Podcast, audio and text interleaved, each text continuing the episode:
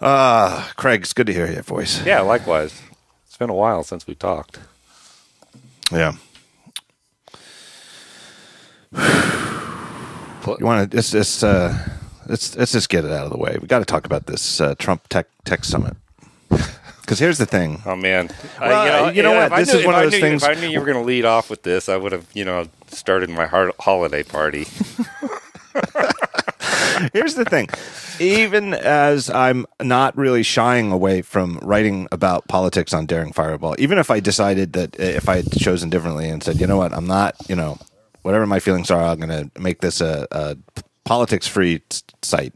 Even even in this, here's a, here's an intersection of of the Trump administration, uh, incoming Trump administration, and the stuff that I do write about. That uh, you know, it would be criminal not to to mention it. So what happened? I don't know. And For anybody who had their head in the sand, Trump uh, and his buddy Peter Thiel uh, put together a, a summit of. Uh, they invited. I don't, they only invited ten people. Uh, I think there were like fourteen people from Trump's immediate family and his right. transition team Yeah. in attendance, Yeah. and ten leaders of of the U.S. tech industry uh, who were in attendance. I think it was uh, Tim Cook from Apple who had a, a primo seat, uh, two away from Trump. You know the seating. You know, I don't know if you looked at the seating chart. It was clearly very, very uh, It was thought out. Yeah, Right. it was thought out. Definitely. Yeah. I mean, you don't you don't just say, "Oh, hey, why don't you three kids sit over here?" Right? It's like the, that that end of the table was like you know the, the kids table at you know Thanksgiving, right? but yeah, I mean, the, the, the thing that got me was that that picture of of uh, of Tim Cook, right? Just just the look on his face.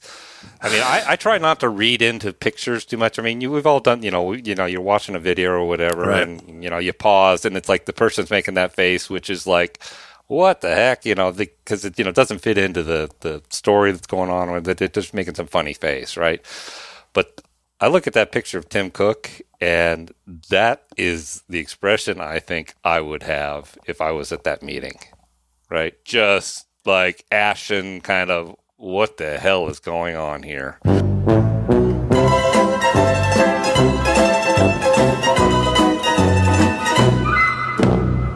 Somebody, do you uh, do you watch the HBO show, the Larry David show, uh, Curb Your Enthusiasm? Because the show, for anybody who doesn't watch the show, usually ends. Uh, it's a very it, the, the show is incredibly awkward. It's about it's nothing about other than about creating awkward situations, and then a typical Right. episode ends in a horribly awkward situation with a freeze frame, and then this funny music comes up. Yeah. That's all that was missing is that funny music. There's another thing too, where I'm always hesitant to, uh, especially uh, coming out of uh, a political election, whether it's national or local.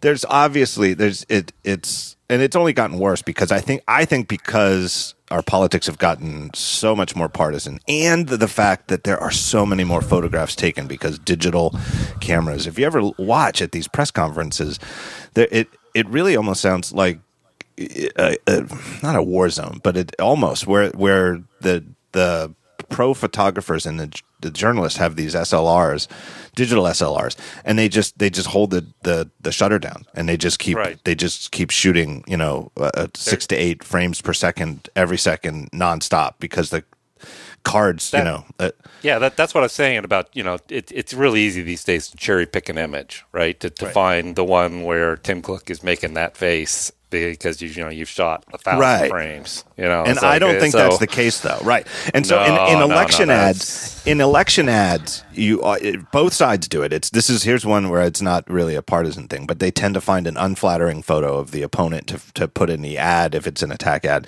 and a lot of times I think it's very obvious that you can tell that it's just one of those like everybody knows it like when you're going through your family photos and you say like you know oh you know look at that sunset here you guys stand right there i'll take a couple photos and like the middle one you know somebody you know one of the subjects in your family just looks horrible just absolutely Yeah. like the, the classic mid blink, right? Right. You know, it's like you, you you look like you've been smoking bongs all day because your Right. eyes are you know halfway shut, and it's like you right know, or just, just or like right you know like the the person was, you know, they know that you're taking a couple of photos and they were trying to hold their eyes open for the first one. And then it just feels like there's something in there. So they make like a weird blink to like cl- clear their eyes, hopefully before you shoot the next shutter. But in fact, it's mid shutter and they just look nutso. I don't think that's Tim Cook in this scenario. It looks to me No. like that was. No. that was like I said, that demeanor. that that's that that would you know that is how I would feel in that situation. I don't you know it's like uh and it, it's it's you know Ben Thompson made a good thing in his a good point in his newsletter, and that that really struck me was that Trump is saying you know oh we want to help you all. Well, there's a flip side to that, right? What happens if he does not want to help you, right? He he's he's he's already I mean, the what is it last week or maybe earlier this week the where he put out that tweet uh, about canceling a Lockheed order and their stock tanked. Yep. And Right, uh, the week He- he's- before, he's, he's he's got some power now, and you don't want that power to affect your shareholder value. the week before, he uh, was complaining about an Air Force One order for, or Air Force order for a, a, a new Air Force One. You know, the Right, current the yeah. current Air Force One, uh, and, and you know, if you're like a, this is one of those things that I knew, but I I find fascinating. I, I find Air Force One to be a fascinating thing as like a history geek and a, you know just someone who's a I was about to say I am. I'm a proud American, and I like certain aspects of it. And Air Force One's a cool thing. But one of the things I've always known is that Air Force One is not an airplane, a single airplane. It's actually Right. I think there's two of them. Yep. But Yep. it's Air Force One is the official designation of the one that's carrying the president. So, right, like if the president of the United States is like sitting in the Oval Office, there is no Air Force One. right. There are two Right. planes that could be Air Force One, but it becomes Air Force One when the President of the United States is on the plane. And then it gets that official designation. And that the two that they have right now were uh, commissioned under the Reagan administration, and I believe George H.W. Bush was the first to fly them. So these are these planes have been in use for uh, the original George Bush, Bill Clinton, George W. Bush and uh, Barack Obama, and they will be the the ones that Trump gets. The uh, the the new ones that the Air Force is looking to commission uh, would not be ready until either the very very very tail end of an eight year Trump administration. Which let's face it, we're never you know if we get eight years of Trump, we ain't gonna you know there ain't gonna be an Earth. Yeah, I don't want to. Uh, want to think or about his that. his successor. And anyway, Trump bitched about the cost of these planes, and uh, and Boeing's stock tanked. You know, not tanked and didn't recover, but he tweets and stocks move. It, it's a fact. I mean, like we it, in between the joking about it and you know the the partisanship of it. I mean, there's just no denial that when the president of the United States comes out and says he's you know like to cancel uh, the five billion dollar order for Air Force One. Yeah, that's going to have an effect on a company. Yeah, I, I read the other day that, that on Bloomberg now, the Bloomberg terminals that, that, that, that, that the market uses to keep track of news has Trump's tweets on it now. They just feed Trump's tweets into the Bloomberg terminals. Yeah, because it's important to know about them it- immediately. exactly. It moves the economy. And it's like, uh, what? Jesus. So now, uh, I, let me read from this because I actually wrote to Ben. You know, Ben's on the show all the time, and he's a friend. Uh, and I told him I thought his take was excellent. It was I filed it under the. Uh, I I wish I had uh, thought of it, but that exactly what you said that that the hey I'm here to help you folks do well. That's actually an actual quote from him. I'm here to help you folks do well, and we're going to be there for you Yeah. it's It's it- it's a massive violation of economic. This is I'm reading from Ben's email. Uh, government ought to be set, setting and enforcing the rules of the game, not actively helping one of the teams. It's a recipe for not just corporatocracy and the inevitable corruption that comes with it. Parentheses. This is where I note that Trump's children attended the meeting. End parentheses but the closing off of opportunity to the unknown companies that might challenge those large enough to be, quote, helped. This should be of particular concern to the startup ecosystem. And I can't say it any better than that. I think it's exactly right uh, that it, it's that's you know, and again, you could say you know, there's there's positives and negatives to every system of of government, but you know, part of the gist of uh, a, a democratic um, capitalist nation is that the role of government I, I, I, I think this is, you know, again, this, I don't think this is a, a partisan viewpoint. I think it is, it's just a statement of fact that kids learn in elementary school. The, the role of the government is to keep a fair level playing field. Yeah. It's all about fairness. Exactly. Right. It's all about fairness. And that's the discussion about diversity too. It's about fairness. Right. And right? that, you know, protecting the idea that the role of the president is to protect the 10 biggest corporations in tech is the opposite of it because the whole point is that it's healthy for, for example, you know, like in, uh, if this meeting had been held in 1981, AT&T would have been one of the, would have been the, probably the company, right? Yeah. Um, you know, and, and, and the fact that they, yeah, and it goes against competition, right? You know, you look at, at right. Apple Maps is getting better because it's competing against Google Maps and Android is getting better because it's competing against the iPhone, right? It's, it's, it's, that competition and having that competition be fair is what makes it work, right? If somebody comes along and says, you know, well, hey, uh, Tim Cook, you know, he's gay. Hmm. Maybe Google's better, right? Well, hmm. like, what? The, you're not competing on a fair playing field at that point. Right. And I think everybody in tech would have a problem with that. Every, in fact, hopefully, everybody in the U.S. would have a problem with that. Yet, that's the the road that we're heading down right now. Most uh, most people in tech. This has been noted before this meeting that most of the industry um, was, you know, on the side of Hillary Clinton in this election. Uh, on for several reasons, but uh, certainly largely on on uh, immigration uh, and on social issues like you know gay rights and and stuff mm, like that. Yeah. Um, uh, one of the people, though, I, I believe the CEO of Oracle, uh, what's her name? She's actually in the same picture with with yeah, Cook. She yeah. looks very happy to be there. She's very enthusiastic in her remarks before the the meeting, and um, and then after the meeting, it was announced that she's joining uh, his transition team in, in some form. Right, and she's going to so. There's obviously some people there and selling databases. But my question uh, is: it, there's a, a, large number of people, and I think it has to be addressed who.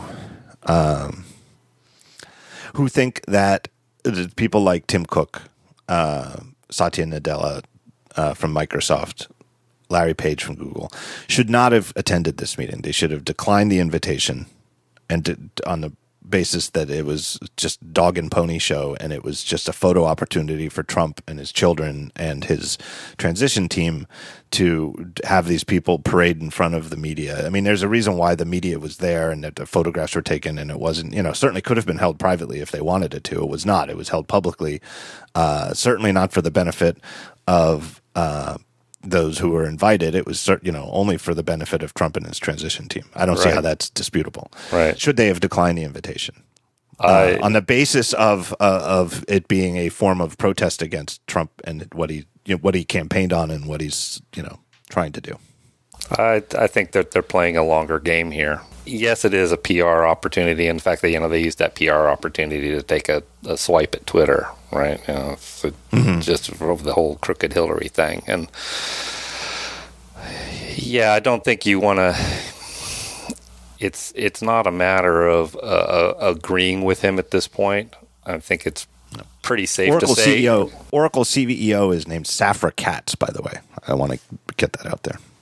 So before the meeting, Safra Catz, the one who has joined his transition team, uh, while remaining at, at, Oracle CEO, I should add, uh, her quote was, I plan to tell the president elect that we are with him and will help in any way we can. And my, my take on Daring Fireball was that that sounds a lot like I'm ready to spit, sign, spit shine his shoes. Um, because ready to help in any way we can is, and, and with him are pretty unequivocal uh, statements of support, which I don't think are supported, and compare and contrast that. And I pointed this out on Daring Fireball. Uh, I think Tim Cook, uh, uh, and unsurprisingly so, was very, very precise in his uh, on the record uh, remarks. So what they did is they started the meeting by going around the table and introduced themselves. And Tim Cook, all he said was, "Tim Cook, very good to be here. Not very glad, very good to be here." And I look very forward to talking to the president elect about the things that we can do to help you achieve some things you want. Mm-hmm. A- end of statement. He's not raising, uh, you know, he's not using it. He's not raising a stink. It's it's all polite on the surface. I'm sure in the moment as it went around the table, it it went on. But if you think about those words precisely, in particular, the difference between "we're with you and ready to help in any way we can" from Oracle versus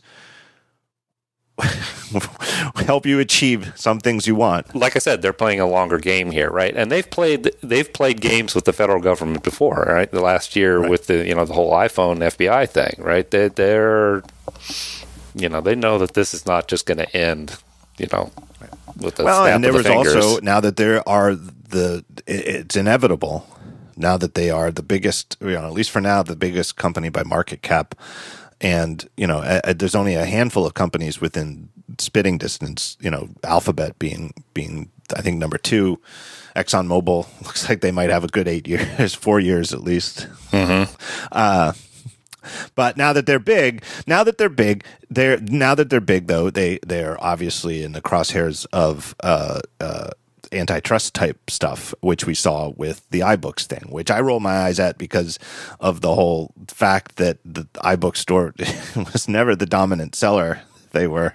Yeah, that's. They were at every point along the way way smaller than Amazon. But I would almost point that as that was Amazon. It was Amazon who played the Justice Department, and it was Apple's like sort of disinterest and uninvolvement in the the, that game that let them be painted in that corner. I think that's where they started realizing that Washington is a game, right? Right. That's that's right because it's true. It's beyond you know that Amazon had the Justice Department's ear, and yeah. I'm not saying it's corrupt. I'm saying that it was a mistake. We're we're we look at that situation purely from technical a technical point of view, right? Uh, you know, right. We're, we're engineers, right? We we we see who's making what money and what you know what kind of money they're charging, and you know how the system works, and and that's not how Washington works at all. It's it's right. more uh, emotions and politics and leverage and that kind of thing. So yeah, that's in fact that's probably what this this you know they went into this meeting with. You know, it's like okay how am I going to survive what's going on here? Right. Let's let's right. let's you know number one. I mean, did, did everybody who attended that meeting know who else was going to be there? I you believe know? so. Yes. Yeah. You know, and it's it's interesting, especially since it was such a small small inv- invitation list. Yeah. I found it interesting, so you know, that you know of the invites, three of them were women. Ginni Rometty, the the CEO of Oracle, right. and uh, Sheryl Sandberg. Right. Right. Zuckerberg did not attend. Sandberg uh, attended as the representative of Facebook, mm-hmm. uh, which I think is. I don't even think it was. Uh, just to seat a woman at the table, I think that my understanding, again, I don't follow Facebook anywhere near as closely as I do Apple or some other companies. Um, but I think it's representative of her role there. I think I think it's very fair to say that she's she is to Zuck what Cook was to Steve Jobs. Yep. You know that more than a lot more than a typical COO, more of a partner. Um, I've said this many times on the show, many many times, but I I believe it as much now as I ever did that during especially I would say like from the iPhone on especially like but at some point, I believe, well, maybe even before that, I, you know, but at some point, Cook clearly had Jobs' trust. And I really do think that if you described Tim Cook's day to day activities at Apple to somebody who didn't know the company and you said, What position do you think this person has? that most people would say, Well, that sounds like he's the CEO. That Steve Jobs was really more like a day to day head of product. And Tim Cook ran the company, and I think Sheryl Sandberg has that same role, where Zuckerberg can focus his his time entirely on product, and she handles yeah. all this other stuff that needs to be handled when you're as big and influential as as Facebook. And the advantage for those people who are charged with the innovation and developing the products is that they get to think about things that Yeah. that are important to them. And you know, there's a lot of stuff that about running a company that that people like that don't want to do. Right, so Yeah. they're they're essential in that regard, right? That that Right. they, you know, they're you know they're, they're the ones that keep the machine running, and you know that's probably a more appropriate person to send to a meeting with Trump than you know somebody who's innovative and passionate and potentially going to say something that's damaging to the company. Well, here's this. So that I I wrote this, and I don't like to trot out the "What if Steve Jobs were still around" thing too often because I think it can be so overused. But I do. oh god, that would have been beautiful.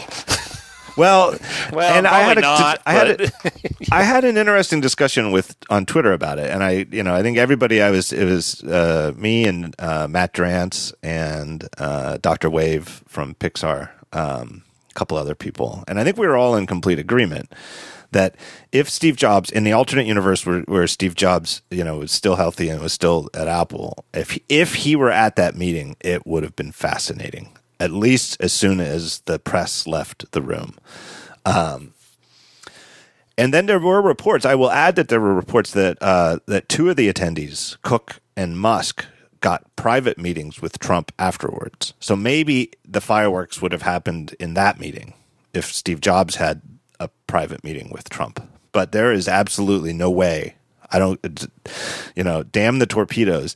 There is no way Steve Jobs was kowtowing to Trump. Nope. And I don't think Cook kowtowed either. But No, I think no, the no. difference. I think the difference, though, is that Cook could bite his tongue and Steve Jobs couldn't. I think. That's what I'm saying about. Um, the, that's what I'm saying about the you know the passion that's involved with innovation. Right. That's a much God. harder thing to hold Right. back. Tim Cook, you know, he's a guy who negotiates contracts and stuff. He knows when to shut up.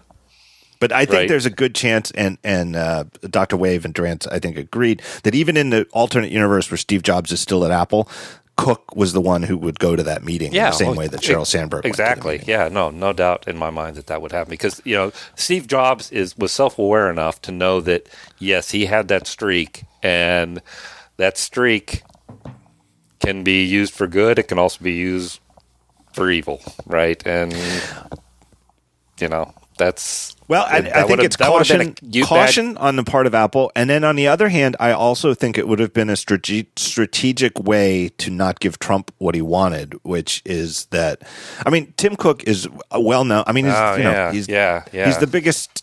You know, a company. He's very well known, but he is nowhere near as famous as Steve Jobs. Yeah, nowhere yeah, near. Yeah, the day before Kanye West was having a meeting with him, right? That's the that's the level of person that he wants to be associated with, right? I, if if you paid Gallup to you know go around the country and, and get a you know ten thousand random people and ask them who Tim Cook is, you're I don't know what the awareness is. It's certainly higher than most people and most CEOs. But if you ask them who Steve Jobs is, it's you know it's practically up at like Walt Disney levels. right, yeah, they could describe what And he I- looks like, and yeah, yeah, it's, it's just yeah, that's I think not absolutely true. sending not sending Steve Jobs would have been a way to sort of lessen Apple's involvement in the dog and pony show of it. Whereas Yeah, sending it- Tim it- Cook it- doesn't really right, yeah, doesn't it- really do anything in that regard. It's a, it's a little bit of a way to give Trump the finger too, right? You know, just a, you know, no, we're not sending our best person; we're sending our second best person.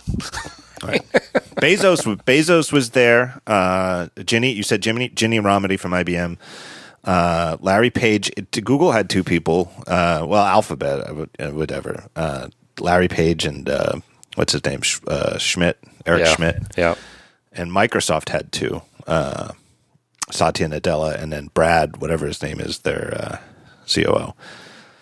It was weird that Microsoft got and, and Google got two and Apple only got one. And I wonder if that was by choice. If Apple, you know, had you know, and Cook was like, "No, we don't need another one." yeah. I, I, that's why I say it was interesting to know if you know how that list of people was chosen, right? It's Yeah. you know, did they sort of self choose, or were they asked specifically? Like, you did know, we the companies companies get an invitation and they got to choose who to go, or were the indiv- invitations to people? Probably just to the companies, I think. Well, it looked like there were a fixed number of seats around that table, and that table kind of dictated uh, how many people were going to be there. So you know, maybe that's maybe Yeah. that's why Jack Dorsey wasn't there. There just you know wasn't another seat. You know, you don't know. I suspect not, though. It's Yeah. the the vindictive angle kind of. Well, there's two things though. There's a couple. There's a couple of angles on that. One, the angle in favor of Dorsey being there would be that Trump has made more use of Twitter, far more than he did Facebook. I mean, and it's. I mean, I don't even think it's close. I don't Right. even know if he. You know, his campaign has a presence on on Facebook, but personally, he's all Twitter. Um, His his Facebook feed is not on Bloomberg. His Twitter feed is on Bloomberg. Right. that's it. That's the Right. bottom line. right. Um, but the other thing too is it does seem there's a case to be made. Uh, I think Gabe Gabe Rivera made it first. He's Gabe is the guy who runs uh, the excellent Techmeme uh, news aggregator. Uh, that it seems as though the invitation list was sorted in order of market cap. Uh, that it was ju- it's not you know in terms of who got invited or not. It's the you know six or seven biggest by market cap tech companies, and by that measure, Twitter isn't even close because their stock is deeply depressed. I mean, they're it's, they're it's, they're not even in the ballpark if if Right. market cap. And in their remarks, in in Trump's own remarks at the meeting, he even mentioned that uh, you know his way of bragging about the meeting was that he said he didn't want to talk about the he wasn't going to mention the hundreds of companies that called asking for a seat at this table. Uh, and that there were ones, and that Peter, meaning Peter Thiel, kept saying, "No, they're too small. They're too small." That that and small meaning market cap, I think. You know, so that was how they Right. measured. All right. So I don't. By that measure, Twitter had no chance. Yeah, that, so they weren't measuring by influence; they were measuring by you know, money. Well, but is that smart? I don't know. I mean, well, that doesn't- go- I you know, don't kind of goes back to, to Ben Thompson's point, right? You know, it's like the smaller companies are often the ones that are they're doing more interesting stuff and the stuff that affects the future Yeah. and that drives the economy forward over. Well, and the over government years. certainly shouldn't play a central role in determining that. Yeah, anyway, no. the other story that came out was that the Twitter did not get invited because of a a dispute from the summer that uh, Twitter sells these things called branded emoji. Well, they call branded emoji, and we can I, I can go on our side rant about the use of emoji in that context in a moment. But the gist of it is that a a sponsor can buy a hashtag and then when people tweet that hashtag, they automatically get a a emoji or, or a little sticker, an illustration behind it. So, for example, right now, if you tweet the hashtag Rogue One, you get a little Death Star image after the thing. Now, I wasn't aware of this because, uh, like anybody with any kind of couth or taste, I use a third party Twitter client. Uh, on everywhere, oh, just about everywhere. And these things are only visible in Twitter's own t- Twitter apps and this stupid ass ugly Twitter website. Uh, so I wasn't aware of this, but apparently over the summer, the Trump campaign wanted to buy one for hashtag Crooked Hillary. And uh, uh, who even knows what the icon would have been? I think they said they wanted it to be a, a bag of money flying away or something like that. I don't know. Uh, and Twitter uh, declined to accept the sponsorship. Apparently, Jack maybe Jack Dorsey himself put the the nix on it, and that the Trump campaign hasn't forgotten it. I don't think that's it, though. I, I'm not sure that it. I'm sure it didn't help because I think they are vindictive, uh, uh, petty people. But I don't really. I, I think that the market cap angle was a bigger one. I think, yeah. The, the, the, now that you mentioned that, it's probably uh, Peter Thiel had more influence on who was at that table than than Trump himself. It's it really sounded it sounded like Trump's own remarks that it was really largely just you know there was a list of finalists and Trump ran him by Thiel and Thiel said yes yes no no no no yes yes or, or or vice versa, right? Maybe Thiel had the yeah list. it and sounded Trump- more like it mm-hmm. who sounded more like it was Thiel who was given the yeses and nos. I mean ah. obviously if Trump had said I want I want Twitter it would have happened but Yeah, as tech people, we have a different view on all of this. You know, it's like it's like this this Russian hacking thing, right? It's like you know that to me is totally you know when you first hint of that was like, oh yeah, because anybody who's run a server has seen, you know, IP addresses from you know the Eastern Bloc pinging our servers, you know, looking for you know WP login pages, phpMyAdmin. You know, it's just it's just like they're just they're looking for ways into what you're doing, and and you know that that that Did you see the? Affected Did you see a the- presidential election is just you know it, it, it, you know again back to the fairness argument you know how in the hell is that fair Did you see that uh, among all of the uh, just like series of unfortunate events that all just happened to break the wrong way for the Clinton campaign? It was just one thing after another, and it just Yeah. All broke the wrong way. Um, but one of them was that when John Podesta got the phishing email and it was forwarded on to somebody like, what's going on with this? And the person on the staff who, you know, evaluated it wanted to write back, this, this email is illegitimate. Uh, John should change his passwords immediately. Um, but instead wrote inadvertently, this email is legitimate. John should change his passwords immediately. And so apparently he because it said that he used the link in the email to change his password. All right. And that this person who wrote made this mistake and wrote legitimate where they wanted to write illegitimate right. uh, yeah. is a, is a couple is- of letters on the keyboard that we've all right. made the mistake with. Right. Uh, is you know heartbroken and as apparently is apparently crushed. Anyway, Well, and and and you know the the flip side of it. Okay, yeah, they they they hacked the Democrats. Well, you, do you think they hacked the Republicans too? uh there's it's widely it's that's actually you know they haven't leaked but it's it's actually i mean this isn't speculation That- but it's that- actually that- yeah. That that that to me is leverage and blackmail and, and Right. all of the other nasty shit. So, you know, this this you know this this this is an issue. It's clearly a nonpartisan issue. Right. Right. The- the- the- Well, it should be, yes. yes, it should be. And and if you try to say that this is oh the Democrats are just you know sour grapes, it's like no, that's bullshit. Yeah. This is this affects everybody, right? This is you know again it goes back to the fairness. You know the, the our government should be a level playing field. Yes, there are two teams, right, and they compete against each other. Right. But if the if the fucking playing field isn't level, we got a problem. Well, I don't want to be too histrionic about it, but uh, it does fundamentally come down to whether the parties see themselves as two opposing parties within one nation or they view each other as their enemies. And it, it, the Democrats clearly still see the Republicans as their opposition, and the Republicans see the Democrats as their enemy. And you, uh, and, and that's again, I don't mean to be histrionic. It sounds if you if you happen to be of conservative bent and you think that that's just me being a liberal, you can see it in the polls, where a poll came out today of what's your net positive or negative on the following people, and they asked a survey of, of Republicans in the United States uh, it was like Barack Obama was a negative 64 net negative. Hillary Clinton was a net negative 77 and Vladimir Putin was negative 10. Right.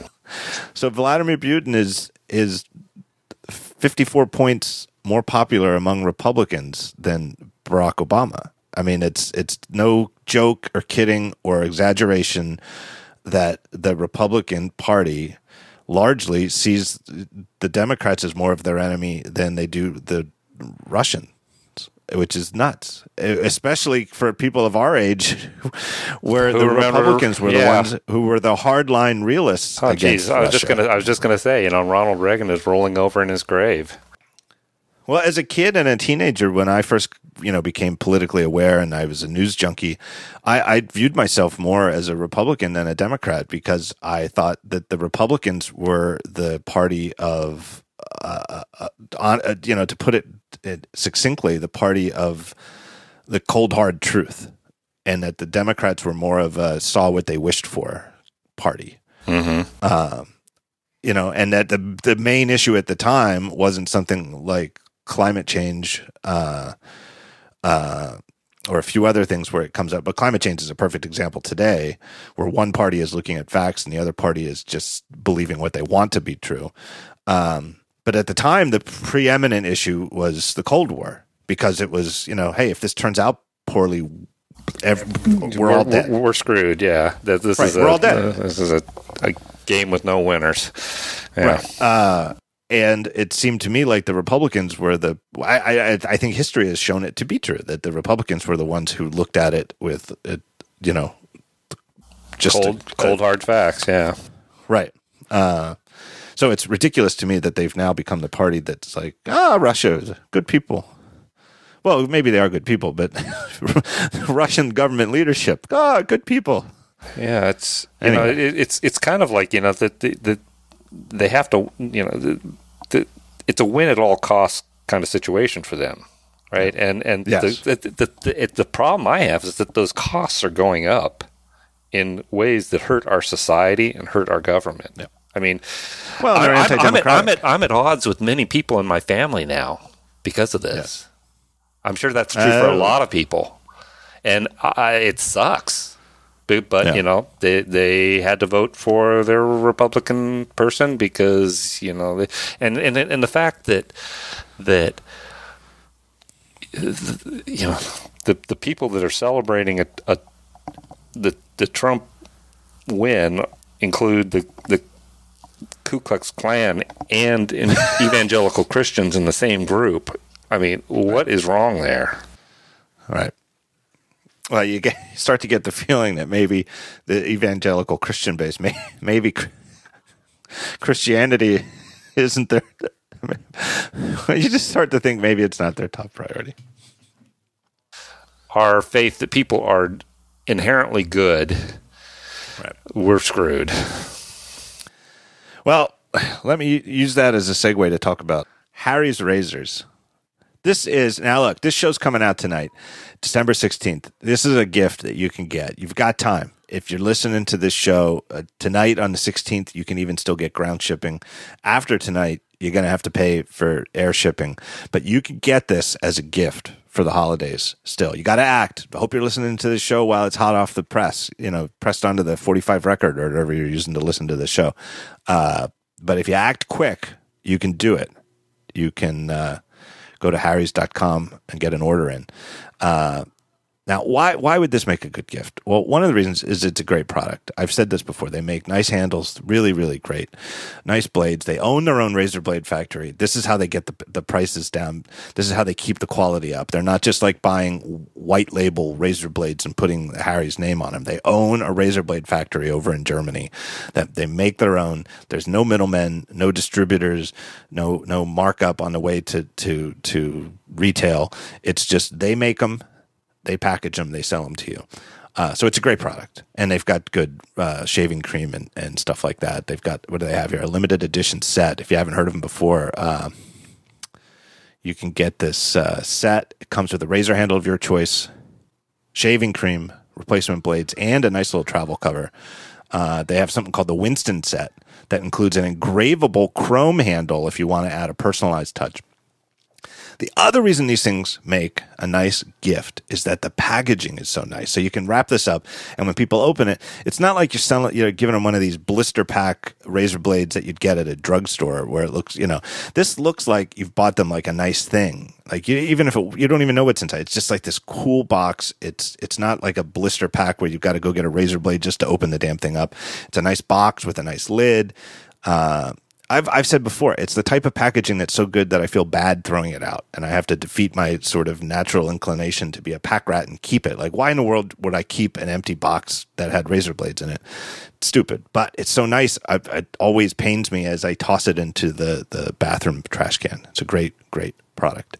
Um, so if you're listening tonight, you can still get ground shipping. Otherwise, uh, you know, you gotta you gotta pay for air shipping if you want to get this as a gift. But you can go to harrys.com and you can use the code talk show, just plain talk show, no the, and you'll get five bucks off your at if you use that code at checkout. Talk show, no the at harrys.com. Go there, check it out. If you've got anybody on your list who needs a last minute gift, you can hurry up and, and get that in.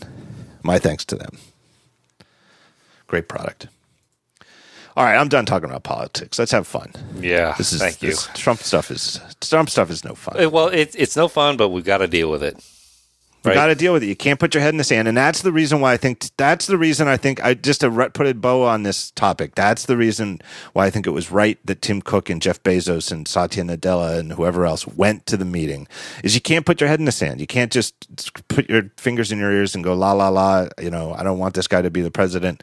Uh, you got to look at it. You got to stare it right in the eyes. You know, pretending that it didn't happen. Exactly. Stay angry and don't let it get normalized. Because this, Right. this is not normal. No matter you know Right. anybody who says it's oh you know it'll it'll all play out well. It's like no, this is not going to play out well. I just hope No. I hope we're around in four years to to have another election. Because you know you, you you see this shit happening with you know China right now. It's like oh Right. oh Jesus, this is not where we want to go. It's like you Yeah, know, so for, for my parents' generation, that happened in Cuba, right? And Right. and and people freaked out. Well, hey, guess what? It's this generation's chance to have that little freak out moment. But yeah, let's not talk about politics anymore. I've got one thing that's even less fun. It's even less fun than Trump, and I have to talk about it. No fun at all. It's Super Mario Run came out. and my God, it's got an in-app purchase. Oh my God! So It's- Super Mario Run came out yesterday. Uh, here's how it works. I think it was a mystery. I don't think it was announced how exactly. It, it- I think the only thing we knew was that it was going to be a free download with a couple of levels to play for free, and then you'd have to buy it. So the way it works is free download. You get three levels to play. After that, you need to buy it, and it's ten bucks. But the way that they're doing the in-app purchase is such that the ten bucks is per device. I think. I don't think. I think if I had Yes. an iPad, I think I'd still have to. I've I've heard a complaint from uh, one of my colleagues, uh, Sean Heber. It said that he had to buy it for himself and his three kids. He's got three. He's got three boys that want to play it, and you know it's a forty dollar game for him. Now, from Nintendo's perspective, that's the way it's always worked, right? If you if you have a, a 3DS and your kids have a 3DS and you want to play this game, you could you know, at the same time you could you'd all have to buy your own version of it. Now, it, when it was cartridges, you could like share the cartridge, but then only one of you could play it at a time, and there's no way to do that with an in-app purchase. You can't have an in-app purchase that says your whole family can use this app, but only one of you can use it at a time. It just doesn't work that way. So from Nintendo's perspective, this isn't that unusual. And they don't sell $10 games for the 3DS. This would be like a 40 or $50 game for the 3DS. But on the other hand, before anybody even says it and writes to me, don't write to me. I understand that even with the purchase, this entire game is probably less expansive than a typical 3DS game, that it's smaller, whatever. I can't get 10 bucks is so little. Honestly, I, I do get it, and that the family sharing, we use it. We we got a lot of stuff on the family sharing here. Um, in this particular case, I, I can't blame it. I, I want Nintendo to make money on this. I do. Yeah, I'd, I, I'd, I'd love to see a lot of game developers make money, but yeah, it's, No it's argument from me that ten dollars is a per device is a premium price for an iPhone game. But honestly, I've played this game for a day now. It's a premium game. It is a premium game. So Yep. I- And I- and and the, the the problem right now though is that there are a lot of people who have been indoctrinated into the you know well I can earn coins to to get what I want right? It shouldn't cost Mm-hmm. me anything. And they're the ones that are complaining about you know this this game right? It- I mean we'd all love it as as developers. We would all love it if people just paid for the thing right? That's what we all want. Just just spend your money. If you like it buy it. And, and and instead we're jumping through all these hoops you know doing you know things that make people look like they're not spending money because we call them coins instead of dollars. And you know it's it's all you know the, the deception. And and Right. so you know uh, kudos to, to Nintendo for just saying hey it's going to cost you ten dollars. Deal with it. Yeah, and the three levels that they let you play before you are asked for a, a, a nickel, I think are indicative of the the gameplay, and they even show you on a there's like a when you complete a level, they show you that there's six worlds of four levels each. And so you get through the first three levels of the first world before you have to pay to continue. You both have a you both have a very fair idea of what the game is like to play, and you also have a very fair idea of how much is unlocked right. when you pay the 10 bucks. You uh, to me it's a very fair deal. And I think you know, again, uh, you know, and if you've got, you know, somebody's out there uh, surely has three or four kids, you know, and it's like, hey, it's, you know, you're telling me it's a $60 purchase for my kids and my wife and I to play this. I understand that, you know, that that's it's pretty lot it's a lot of money for iPhone game. But you know, I it, I'd much rather have Nintendo doing this and having it as a fair upfront price than to see Nintendo succumb to the you know keep putting two dollars in to buy a bag of coins to keep going. You know, or to Right. get past this log jam. You know, this level is for all intent and intents and purposes unbeatable unless you've got a thousand coins, and you can only really have a thousand coins if you pay us three bucks Right. or go watch a bunch of ads or whatever the hell these other games make you do. It's you know it's not like that, and I think it's you know and to me as somebody I, I you know I'm not a diehard gamer. I mean probably the opposite. I actually probably spend a lot less time playing video games than the average person my age, uh, and probably for someone who's interested in technology and computers, way I'm probably way at the bottom in terms of how much time I spend playing games. Uh, I, I get the impression you're probably the same as me. I went through my childhood before Nintendo became a thing. Right. I, I, I don't. I don't get Mario or any of the. You know, the that whole mm, '80s gaming thing because you know in the '80s I was you know 20 years old and had begun an adult life. So yeah, it. Uh, Do you have an Atari, or were you too too old? yeah, no, we, we, a friend of mine had an Atari, but you know, it was just the Pong and the, all the other kind of Yeah. crappy games. And and you know, at the same time that that that was happening, I was also discovering computers. So it's like I could write my own computer games. Why the hell am I sitting in front of the TV fiddling with this little dial? It's like, oh man, I got I got a basic interpreter. This is way Right. better. right. I understand the feeling exactly. Uh, yeah, I could be making something. and that's the and, and I'm glad it happened that way. It made you know made me who I am. Yeah, I have an on-off. I, I've never been a huge Nintendo fan. I never like. I didn't like the NES. Uh, and in my college years, there was the. Uh, not the N64, Super Nintendo. Super Nintendo was the one of the early 90s, early and mid 90s. I had a Sega Genesis, which was, uh, I thought, the superior system, uh, at least for the type of games I wanted to play, like John Madden football and the, the, the NHL hockey game. Uh, and uh, Sega's version of Mario was uh, Sonic the Hedgehog Mm, right. Yeah. which was the T- 2D scroller. Uh, I did have an N64, which I liked a lot um, later on. It's probably the last console I really played a lot. Although I guess I had an original Xbox too, and I played that sometimes. How old But were you when with Jonas as a kid, well, when what? How old were you when you were playing these games? Uh, Sega Genesis was my college years, so that Ah, was okay. like 91 to 96, Right.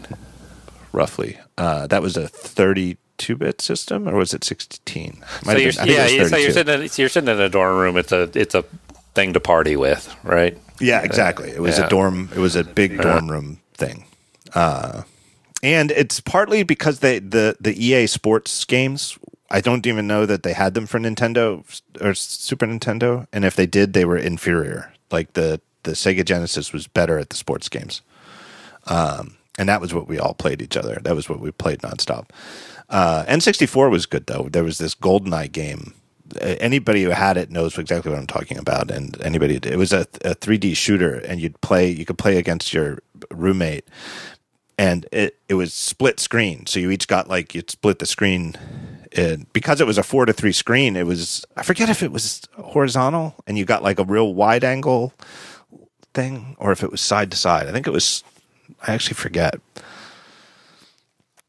True story. True story. I had a roommate my first year after college. I had a roommate, uh, Don, and we played. We had an N64, and that was when the PlayStation first came out, the original PlayStation. And what we used to do was rent video games. You could go to you had to get a disc, so you'd go to Blockbuster and you could rent a game for four days for I don't know five bucks, four bucks, way cheaper than buying sixty dollar games. Right? We didn't have the money to buy a bunch of sixty dollar games. So the renting thing was awesome. So we had an N sixty four. You basically it's, it's you binge on the game, and you know you've you've you've, you've you're getting the the, the the the content for Right. a, a So we'd go to. Block. We'd go to Blockbuster and you'd look, and like the PlayStation section had all of these awesome games, like at the time, realistic car racing games and shooters and all of these awesome games. And then the Nintendo section had like seven titles, and most of them for, were like for little kids. Mm-hmm. but then GoldenEye came out, and GoldenEye fixed everything. In fact, effectively, our N64 turned into a dedicated GoldenEye box. It was a good one-player game. It had the a, a very long campaign where you played James Bond going through the GoldenEye movie scenario. Really good first, per, you know, one-player mode, and then the two-player thing was just unbelievably fun unbelievably fun. And eventually I got just ever it was one of the only games I ever got pretty good at and I I got ever so slightly better than Don was. Like this is after maybe a whole year of playing. And I was always a fraction of a section a second quicker than him. And it got to the point where he couldn't beat you know we used to be like 50-50 and then it was i somehow gained like i leveled up a little bit and he couldn't beat me. And one time he threw this controller out the window and we lived on the third floor. Time to buy a new and controller it was, but it was the most satisfying victory ever right? Yeah. like what could be more satisfying well, it, than making your friend throw his controller out the window yeah but then at that point you're pretty much done with the game right because the guy knows yeah. he can never win again and you know it's like okay right. uh, why, why play yeah. But anyway, then my other experience with Nintendo is we had the Wii, the one, the first, you know, not the Wii. We oh, have the yeah, Wii U too, yeah, we never yeah. Played. The Wii was great. That, that the one where yeah. you'd, you'd had the the, it, the basically the physical games were awesome. Right. Right. It just got people moving around. I thought that was right, and that that was how fun. Jonas learned to play video games. We had that when he was like uh, I don't know three or four or something like that. And that's another we, one. That's another one where you can throw the controller, but not necessarily right. because you meant to. right. We have these. We have this. We Jonas and I laugh about it because Jonas is very much into video games now, and he's almost thirteen. Um, is that when he we first started playing? There's a great, great series of games. Uh, these Lego games where you play as a Lego character from like movies, and you go through and. Um, you know, like the one that we played that was the, the first one was the Lego Star Wars, and you it's this game, and it had all six of the original Star Wars movies, meaning the first three from you know the 80s then the prequels uh, and e- each one was broken up into six like adventures. So you had 36 adventures to go through from all of the Star Wars movies and you just play as two characters at the same time on screen and you go through and smash things up and take the bricks and rebuild them into other things. And it was very very just very fun very very kid friendly but very fun for me as an adult to play too. But the funny thing was that when we first started playing it i don't know if jonas was three or four probably around four was that, um, and it's sort of like an iso, what's the isomorphic per, perspective? Isometric, right? Yeah, isometric perspective. The game, yeah. and Jonas just had tremendous trouble. Like if you had to walk on a, you had to get your character oh, to walk on a oh, cat right. catwalk diagonally, right? right. Uh, not even like a tightrope, but you know, but like a, a three character wide catwalk that was at a 45 degree angle he would just keep falling off and it's one of these games where you yeah, he probably did, he probably didn't have the spatial capabilities in his brain yet, right? Right. That just the, not right. being able to say to project that into right. his, his mind, yeah, and and to, huh. to transfer it into a, a, movement with his thumb, right? You know? Right. And it's one of these games where one of part of the part of what made it so much fun to play with a little kid is that you you never you don't run out of lives and have to start the level over. Every time you die, you just lose some of the coins you've picked up, and it just shoots you back to you know 15, you know, five feet away from where you died. You just keep respawning and you, all you lose are these coins. And when you finish the level with the most coins, it's an accomplishment. So, you know, you can, you know, finishing without dying would, is gives you more coins, so there's an advantage to not dying, but you never actually like have to start the level over. But there would be certain things where he just spatially couldn't navigate, and it. I think I'm a pretty patient father, but eventually it's like just give me the give me the controller. Dad's going to help you out here. right.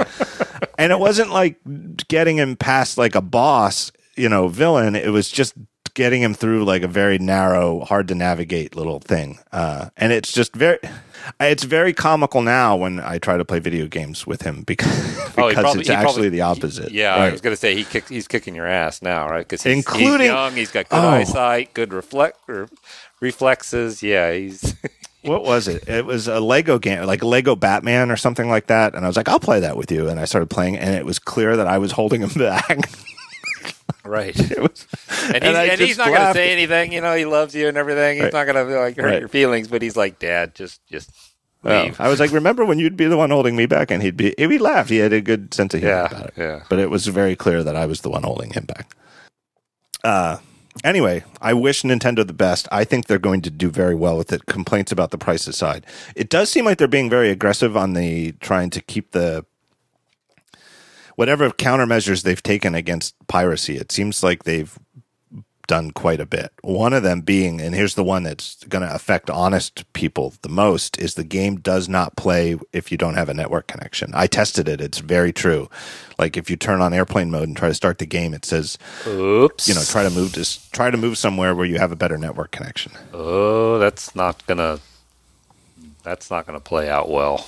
I mean, it, as soon as somebody, you know, it's like on launch day, you're not gonna notice that, but over time, you know, you're gonna be wanting to Yeah. play it in a in the subway, on an airplane, An airplane, right? Yeah. Well, and it's funny. People have even pointed out that at the announcement, M- Miyamoto even said because it's totally playable one-handed that it's great to play in a subway. Now, maybe you know, maybe he's thinking of.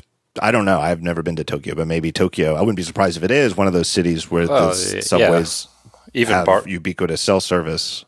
Yeah, I've, I Uh, noticed the last time up, uh, last trip to WWDC that that uh, that there's cell service in BART now. Um, you know, from the airport to to downtown, you, you pretty much have a network connection all the time. All right. But when this when this news came out that the game doesn't work without a network connection, a bunch of readers wrote to me and just said, "Well, my kid, you know, has a iPod Touch." Or Yeah. you know the, the the the iPod Touch that an awful lot of kids have is a two or three year old iPhone that doesn't have a SIM card.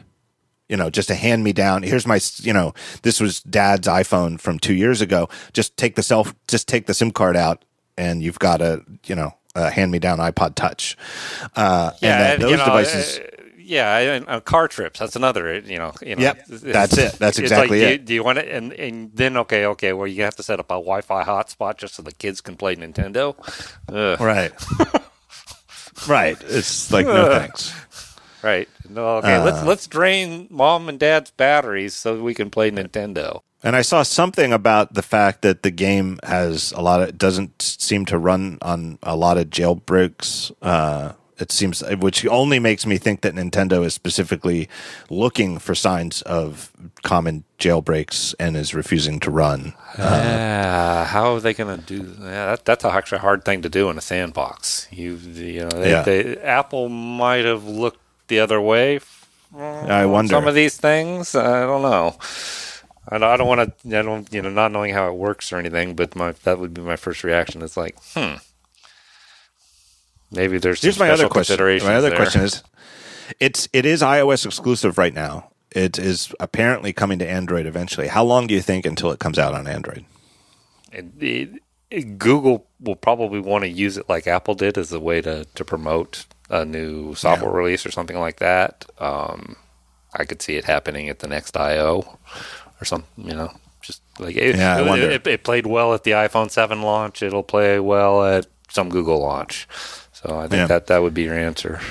So maybe like six months. I don't know. But is it old Yeah. news in six months? I don't know. Yeah, uh, who knows? I mean, it's the the half life for games these days is pretty uh, pretty insane. It's it's like you know Pokemon Go, right? Middle of summer, it was just everywhere. In fact, you know, Yeah. we had a in fact down at the beach where you know I go every day. It's like there's there was one tree that everybody be standing under because it had shade and Pokemon characters. and it got to be kind of funny. It's like everybody walked by, oh yeah, that's the Pokemon spot, you know, and and you you know you'd talk to people there. Oh yeah, I'm waiting for the you know the, you know the gym or whatever it is, and Oh my god! I saw a thing on I saw a thing on Twitter. I wish I had had it, I, but it was the gist of it was somebody was like, "Oh my god, I can't believe they had to put this sign up." Somebody was in like a museum oh yeah, uh, or something, and it was like a part where they were showing like uh, something really grave and serious. It was like relics from uh, uh, I don't know, like a, a, a concentration camp or something like that. You know, something really, really grave and serious. You know, like here's a bunch of artifacts from some kind of uh, internment camp, or I don't think it was the Holocaust, but something like that. Though, where like a bunch of people were were you know political you know prisoners and and people died. and it went on a long time. And, and there was a sign up that said, "Please no Pokemon Go." Right. Like, because you can only imagine like a sign like that doesn't go up unless people were doing it. Yeah. You know, like somehow yeah. they were like, yeah, they're, they're they're reacting to something. Yeah. Right. Well, I, I you know I thought the you know in in in the middle of summer I was my one of the thoughts I had was like uh, what happens when it gets cold right all these people going out hunting Yeah. for Pokemon what what the hell are they going to do when it's you know raining or snowing or you know middle of a hurricane or whatever and Yeah. it's like hmm you know so that they launched that in a really good time and you know, maybe they had the expectation that it's you know, it's going to have six great months, and then who knows? I think we're in the who knows right now. You know, it's like you know maybe you know Mario on iOS is going to be the same way. I suspect I know. It's it, there's a lot to be said for that brand. Um, same is true with Pokemon. There, you know, it's a huge brand. A lot of uh, nostalgia in that brand. I mean, that's just, you know the fact that you were you know talking about you know all of your past consoles and the games you played. I mean, that's it's, Yep. it, it's, it's nostalgia is a powerful thing, and Yeah. you know that's it, and it it's it's interesting too that that that Mario is is is nostalgia that's getting passed on. Right there's there's a Yeah. there's a, a generation of kids now who are going to grow up and their first encounter with Mario is going to be, you know, on their, their iPhone or their iPad or their i iPod Touch. You know, it's, it's, that's that's their beginning, and where's it going to Well, go the- from here? Uh, who knows? Yeah, the comparison I think is you know, and it's it's an obvious one that a thousand people have made before, uh, is to Mickey Mouse and the Donald Duck and you know the whole gang of characters. Um, that is you know so old that they Disney literally has to keep petitioning the U.S. federal government to keep extending the copyright uh, expiration date uh, because they're so old that they would have already passed into the public domain by now, and yet are completely relevant and popular. And Uh. and and a good source of revenue. Right. Well, Yeah, I mean that they're the usually one- popular for a reason, right? well, and one reason one reason why that they've remained popular is that the, even under Walt Disney, I think it started with Walt was don't be afraid to move them into new media. Just keep keep going up with technology. Don't don't don't say, well, Mickey's a movie star, so he's never going to be on TV. No, we're going to have a TV show and and you know get everybody to watch it. I mean, it's one of my favorite stories, and it's one of the best comparisons between Walt Disney and Steve Jobs that I've ever seen. Was that he was so willing to let go of the past and always hungry for the future, which was the it goes against human nature. I mean, it even ties back to our discussion on Trump and those tech leaders, and Trump seeing his job as president as protecting the current top companies as opposed to just keeping it fair and letting the revolution happen. You know, Walt was, you know, in the 50s when TV started to become a thing, uh, the movie studios were totally disdainful of television and saw it as a lesser medium. I mean, we saw that until it, uh, really up until vi- just a handful of years ago, where being a, um, an actor in, in the movies was is, was seen as way more serious than being an actor on TV. It really took until the last handful of years and shows like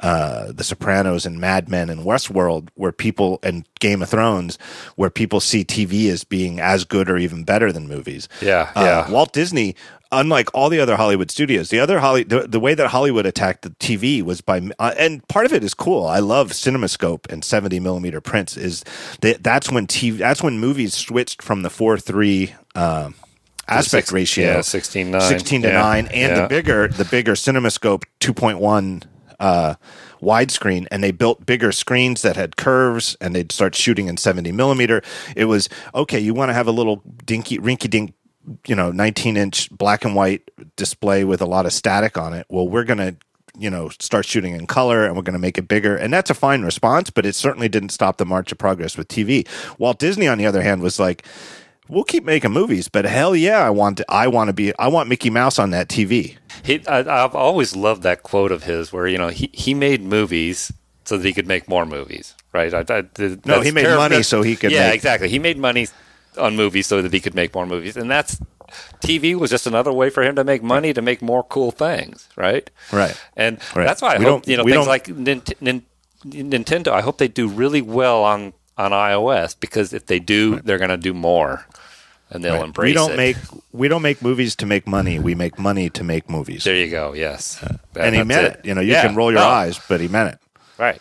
And, uh, Uh, you know, and tying a- that in is Yeah. the recent announcement that Nintendo has signed a big, big long-term deal with Universal to get uh, like Nintendo World into Universal's theme parks around the world, Sure.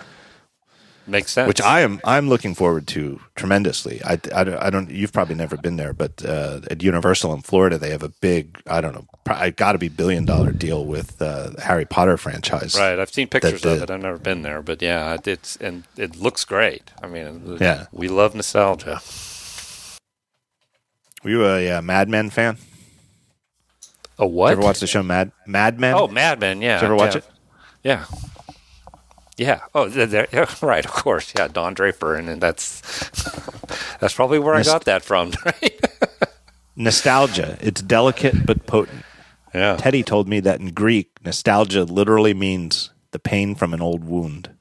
It's a twinge in your heart for more more powerful than memory alone.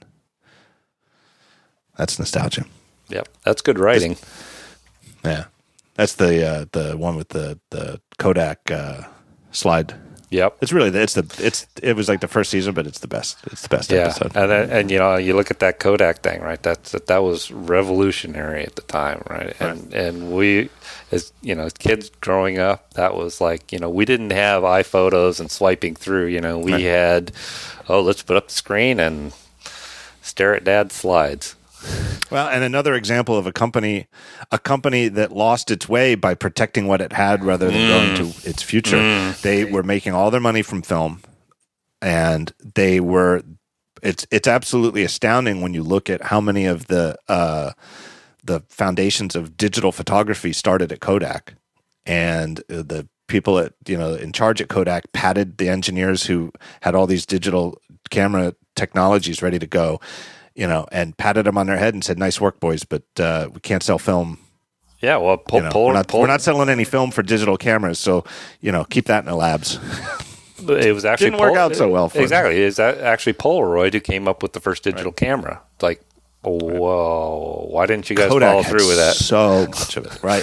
Polaroid and Kodak did so much work on it and never took it to market because it would have disrupted their own film business. Well, Bottom line. Z- Xerox did the same thing, right? It's a, there, there's a there's a there's a line of companies that that we remember fondly because they didn't do what Apple does, which is you know kill your babies. Right. Preaching to the choir here, but it's in 2006, the single most important product that Apple Computer made was their line of iPods. And it was very clear to anybody who looked at the iPhone with open eyes that, well, once you have one of these, you'll never buy an iPod again. Yep. Except maybe the cheap no screen one that you don't care about wearing in the pool, right? The Uh, one yeah, that doesn't actually yeah. make the company Yeah. money, right? Yeah. The uh, at the same time, I don't think we appreciated how important that camera was going to be. No, we def no, definitely not. Because I mean, the first camera was like, eh, It was it's a piece of garbage. It's, it's yeah, it, it's it's better than that that that feature phone I used to have, but yeah, Nah, but I still- barely. I'll still carry my DS. I'll Barely. still carry my DSLR around. You know, yeah, barely better. Right. It was it was more convenient though. That was the thing that Right. it was like ah right, and you know, Instagram and all this other stuff took off because uh, shit, it's always there. I just think that the the time nobody, maybe even Apple, just didn't foresee how quickly uh, cameras that could fit in the space that was available theoretically, just uh, you know, however much however much space you want to devote into a iPhone size device to the camera. Uh, how good the image quality could be out of that camera. I just don't think anybody really foresaw what the next five years were going to be. That first one, though, it's Yeah. ridiculous. I, I've said this before on the show. Like every every time it comes up, I'm like, I, I don't think it even shot video, and then I'm like, no, wait, that's not possible. And then I look it up, and it's like, yep, didn't shoot, didn't even shoot Yep. shitty video, shot And, you no know, video whatsoever.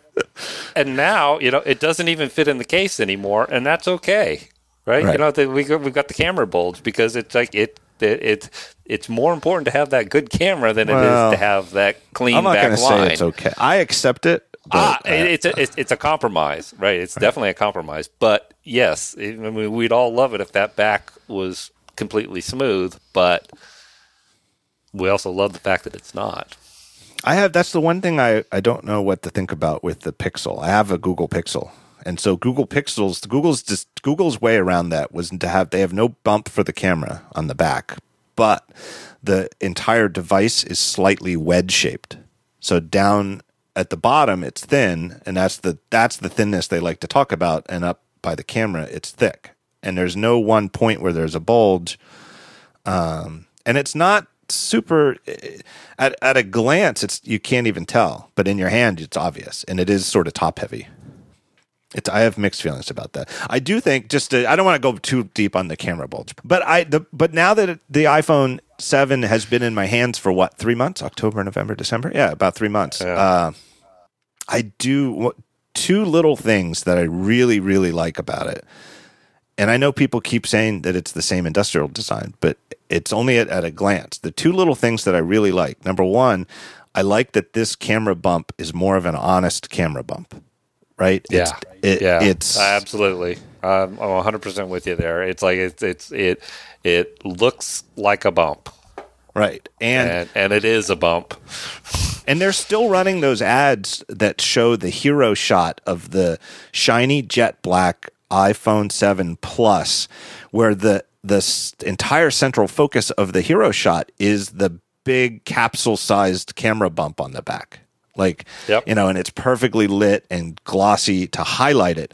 And I just keep thinking the, it's the complete opposite of the original iPhone 6 ads, where the articles where Apple's product shots are hiding the bump, you know, where they'd show it from you, the you side had, and you had you had to hunt for it on the Apple Right. site in order to see it. Yeah, Right. it was just it, like they, they, they just pretending it wasn't there. The other thing I really like, and I can't explain why I like it so much, is that the volume buttons are no longer in a channel on the side. They're just two buttons that stick out of the side. There used to be a You can little, feel them. yeah. Well, but the, Yeah, I, I think I think they're easy to locate for me at least. That's, But there's like a there was like a little channel dug in, and the gap between the two volume buttons was therefore more. I don't know. It just felt cheap to me on the iPhone six and 6s in a way that that that, that I really like the volume buttons on this better. But anyway, that's neither here nor there. quick quick question. Did you get the jet black? Yes, I did. Do you love it? I love it, and I, I, I have, I I mean, I, I, I love being able to carry a phone without a case again. It's just like it's sticky in my hand, and that's all I wanted. I don't, you know, yeah, yeah I got the micro abrasions. I, I hold it up here to the light. It's like Yeah. I can see them, but I, I don't spend my time looking at the back of the phone. I spend my time holding the back of the phone. Yeah, and, and it's just so and it looks clearly better there. yeah, and I think And it after looks three, awesome. after three months of daily use, I can tell I, I can project what it'll look like after two years. I, I mean, I'm, I'll only use it for one year, but I mean, what somebody who who a normal smart person would do and use the phone for at least two years, it's going to look fine. It's not going to look perfect, but Yeah. it looks fine. And at a glance, Yeah. it still looks nice, black and shiny. Um, but it's the feel of it. The feel is so much greater. The other thing I can happily, you know, going back to the weather, that was my question in September. It was like in September when I first felt it, I was like, this definitely feels better to my touch. But Mm. September was a warm month for us. Um, and so Right, my hands, right. you know, had that like, you know, it was warm hands. Now that it's freezing Yeah. cold, I can say it still feels better. Even with very, very cold hands, it it's not slippery. Total win. I recommend it wholeheartedly. Yeah, it. I mean, it. Like I said, it's just so nice to be carrying a phone without a case anymore. And that, that's that was the only reason I put it uh, on my on my five and my six. Yeah. Is I know a lot of people it was, It felt slippery. It Yeah. really felt slippery. And I mean, I, I got big hands, right? It's like, and I, you know, shit falls out of me really easy. It's like it's for you holding a phone is like a normal person holding like a matchbook. It's easily it just slips, you know. yeah, the, the the iPad Mini is the right size. Uh, let me take a break here and thank our next sponsor. It is a longtime friend of the show. What a great company, Squarespace. Start building your website today at squarespace.com. Enter the offer code TALKSHOW. Once again, just TALKSHOW at checkout, and you'll get 10% off. What you mean? There's they do websites? Yeah, it's great. You just go there and they can do any type of website you want. It is absolutely amazing. It, it really is more of a software platform than uh, like a hosting service. It's it's they do the hosting. So you can go there and register your domain, and they they're the ones who take care of hosting the server. Um, but it's so much more than that. It's not it, it, it it's not where you shouldn't think of Squarespace as a web hosting provider that has WYSIWYG stuff. It really is a platform for building websites. Sites look professionally designed regardless of your skill level. No coding required. You can pick through a whole bunch of templates for like a blog. You could host a podcast. You could host a store. You can host a portfolio if you're like an artist or or uh, a designer. Um, intuitive to easy to use and easy to use tools. But if you want to get in there and modify the code, you can do that too. There's like an, I wouldn't even call it an escape hatch, but you can get out of the WYSIWYG mode and inject your own code if you want. If you're, if that's something you can do, you can definitely do it. Uh, and if you sign up for a year, you get a free domain name. This, this is the easiest and best way to get a website off the ground.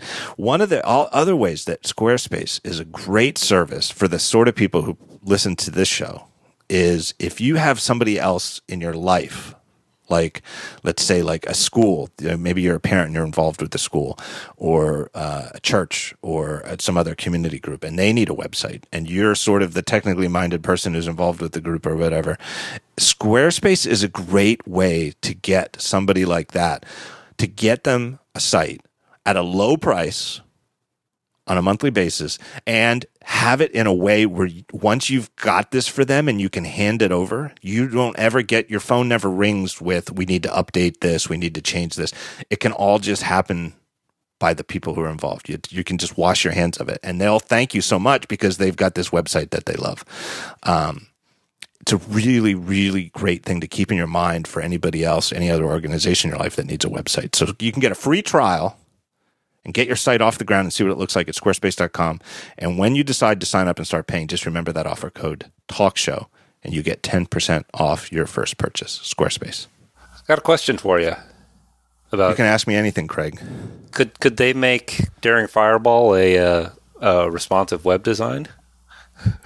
Uh, well, I could make Daring Fireball a responsive website. I do think all of Squarespace's default templates are yeah, are responsive. That's, that, that, I bring that up because that's an important thing these days. And I know, I know, I know, that's a cheap shot, but no, it's not. It's overdue. It's overdue by years, and it's it's it. The fact that it's overdue by years is only contributes to the inertia of of not updating it.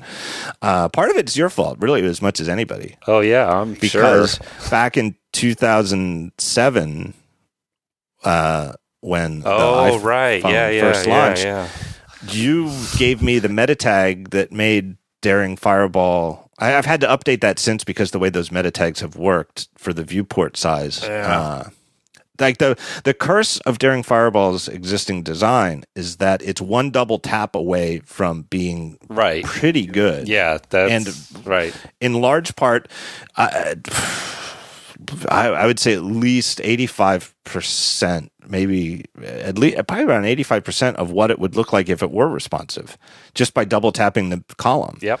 Uh, but the, yeah, in fact, the, you know, the thing that bugs me the most is when I tap on the quoted part and then the, the text around it right falls out off the right. edges and it's like ah. Right. so but yeah you, you are you're, you're close and I, yeah I do remember that uh, that meta tag. It's your fault. Right. If Daring Fireball had looked uh, completely unreal. Do we want to give everybody my email address so they can bitch to me? no. I well, I but that's the thing it, that it's it's uh, uh, for a non-responsive site, it's about as good as it could get. You know, so I don't. You know, people complain, and people, and when it becomes responsive, and it will, uh, I'm sure people will be. Thank you. This is great. Um, all you know, but who knows? I'll probably get just as many complaints because the fonts will change at the same time. Uh, it'll happen. But it's it's the fact that it's, in my opinion, pretty darn good as is is makes it easy to say, well, this is it's never quite rises up to the here's how I should spend the next two weeks. You know, I got a got a question for you. Somebody who used to have a website had a dark background with light text, um, and somebody who got older. Are you having trouble reading the site these days with the the light text on the dark background? No, I still find that the color scheme on Daring Fireball is, from my eyes at least, is is more readable than the opposite. Yeah, it's because it's not super high contrast. Exactly, because it's not yeah, black. Yeah, uh, that's I think that's the thing. I mean, the Iconfactory used to be like black black with white and you know orange hyperlinks and it was when we retired that site it was like oh thank god. Because you know the, the contrast was killing me. It's like i i was in my 40s and it's like my eyesight started to deteriorate and it's like oh what do we do here?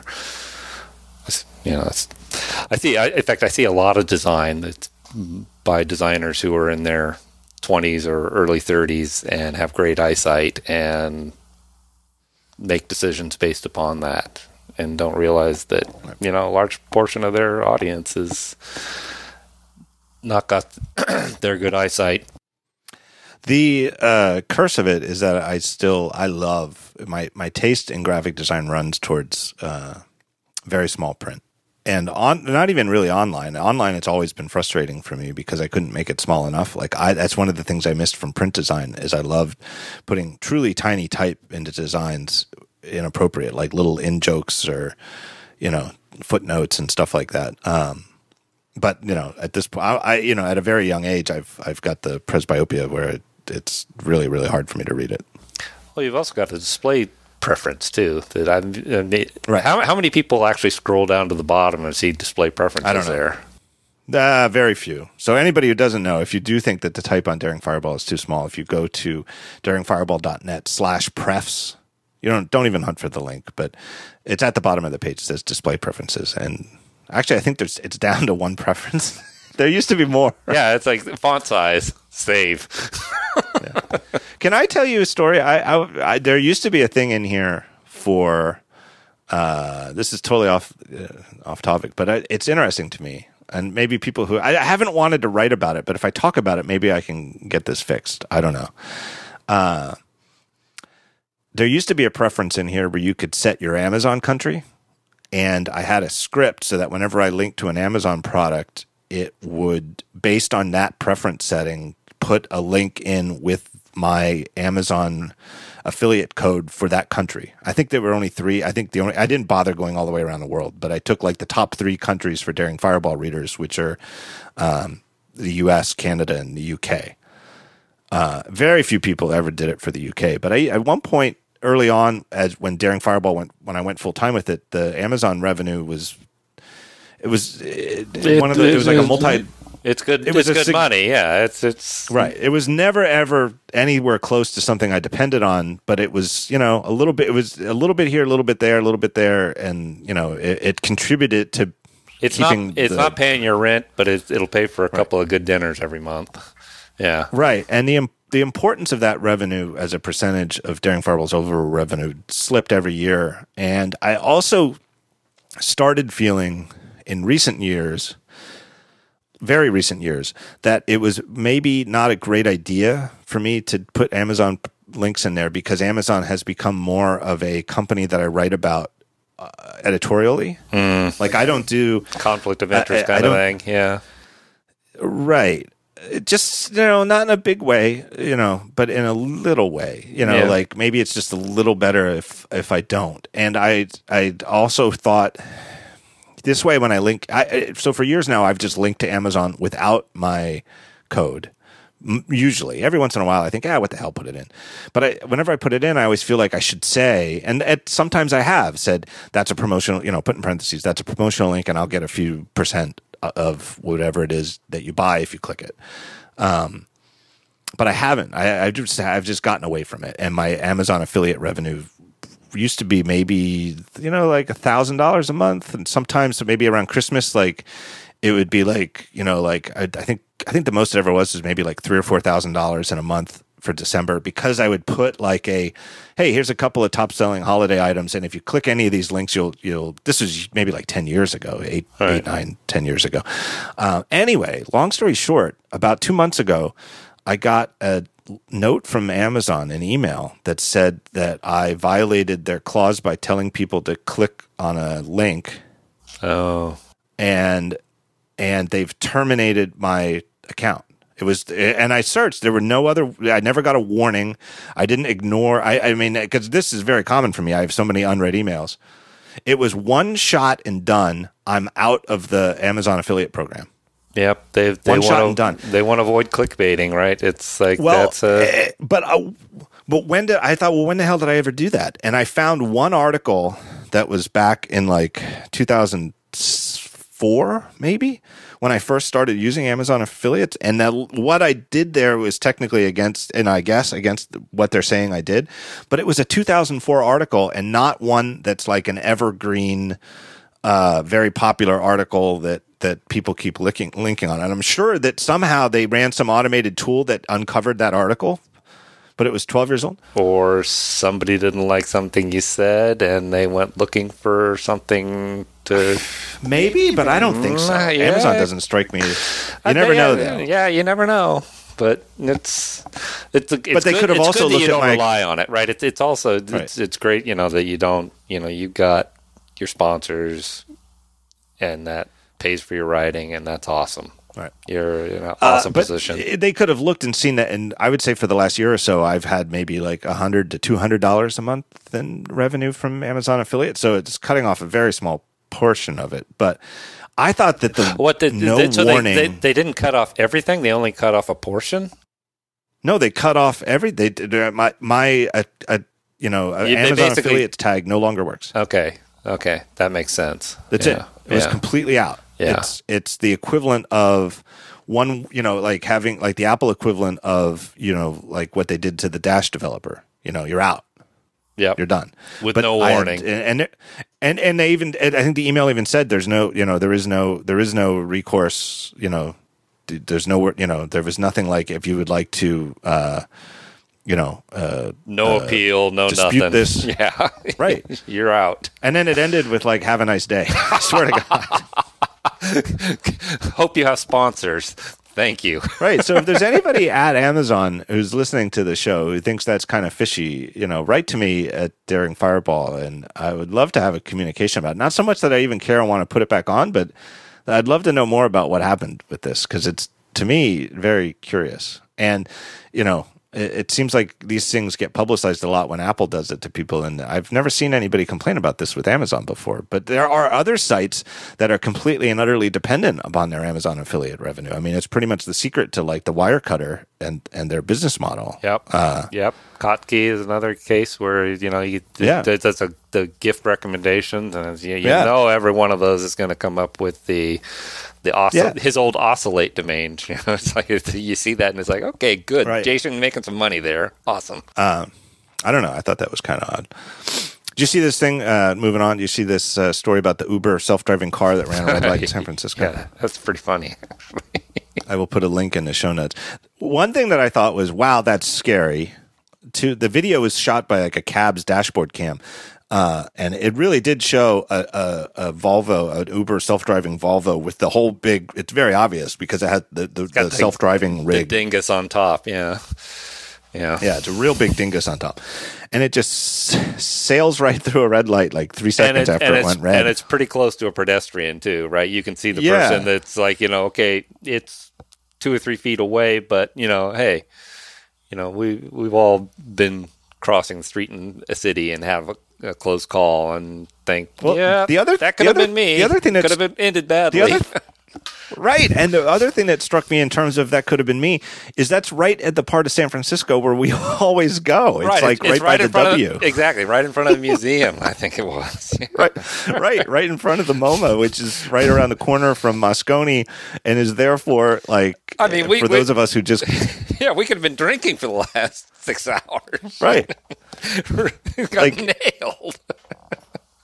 It's part of that whole South of Market Union Square area where people who go for Moscone related events, you know, you just tend to become familiar with. It was right there. Like it's Yeah. I'm not familiar with most of San Francisco, but it's the part of San Francisco I'm intimately familiar with. Yeah, although uh, was you like, know, holy crap. Although if you're drinking at the W or the St. Regis or one of those places, you're probably not having that much to drink because the drinks are so expensive. But yeah,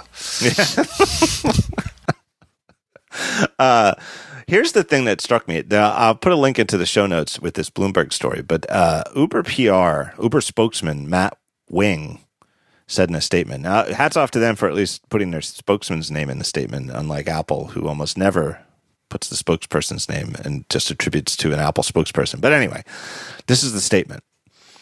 This incident was due to human error. This is why we believe so much in making the road safer by building self driving Ubers. This vehicle was not part of the pilot and was not carrying customers. The driver involved has been suspended while we continue to investigate.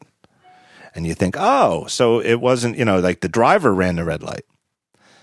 But I think no. I think this is the worst type of public relations statement possible where Yeah. I think this was very carefully calibrated word by word where you read it and you think, oh, so it was a human error. It was a human driver who ran the red light. Uh, whereas if you think about it, if if it was the self driving car that ran the red light, Why the And hell the would driver- they? Yeah, yeah. It just, uh, it- this is what I think happened. I think this car was in self-driving mode. I think they were lucky, and there was. I think they're not lying. I think there was no passenger at the moment, because otherwise that would be just a blatant lie. Because it said "quote was not carrying customers," so I think it was empty. Um, but I think the self-driving car went right through. And when they say it was human error, what they mean is that the the employee behind the wheel did wasn't paying attention because it was in self-driving mode and didn't manually apply the brake when it was clear that the car was going to sail through the red light. right. That's what I think happened. I think it was a self-driving error. The self-driving car went right through the red light. There was a pedestrian right in front of it who luckily, you know, seemed to hear the car coming and, you know, waited. Uh, and they're saying it's human error because the human behind the wheel didn't manually apply the brake, Yep. which would be, I think, would be an excruciatingly hard job. I really do. Be- if let's say you had to spend six hours in a self-driving car that was 99% Oh. accurate yeah, and be ready ab- to hit the Absolutely, it's like you know those those those, Right. those videos that show the uh, the Teslas in their self drive mode. I get so anxious with those, and I can't take my hand or my eyes off of the the, the, the driver's hands that are, that are Right. clearly It's- not touching the steering wheel. It's like, oh my god, what's going to happen next? Right. Like it would be it's easy to drive a car for 6 hours and not run a red light or hit anybody because you're driving. But to not be driving and have everything go fine maybe for like 5 days, maybe you've done it 5 days in a row and nothing wrong has happened, but to still be at a moment's notice to hit the brakes, yep. I think it, it requires a level of concentration that I know I personally do not have. Now, I also know and, and, and that you me probably be- you're probably also monitoring other things about the system, right? Looking at you know dials and switches, and you know it's like okay, You could you could put me behind the wheel of a self-driving car for an hour and I would be I would be completely paying attention because I would be it would be like holy shit this car is driving itself. I'm terrified. I'm ready to go, right? I'd have my hands, you know, my fingers twitching, ready to take the wheel, my hand my foot on the brake, you know, ready to go cuz for like the first hour or so I'm going to be blown away and amazed and kind of scared. After like, you know, 20 hours, 30 hours, it becomes normal, right? it is very hard to be paying that level of attention to something that 99.9% of the time you don't need to be paying attention to. Yeah, it's it's interesting to me that that when you connect this piece of news with some piece of news the from what was it last week, week before about the the actual cost of an Uber trip is like forty or sixty percent more than they actually charge you. Yeah. Um, if you connect those dots, it's like Uber. You know, anybody who runs a business knows that the cost of your employees is by far your biggest cost. Yeah, it's just that's where all the money goes.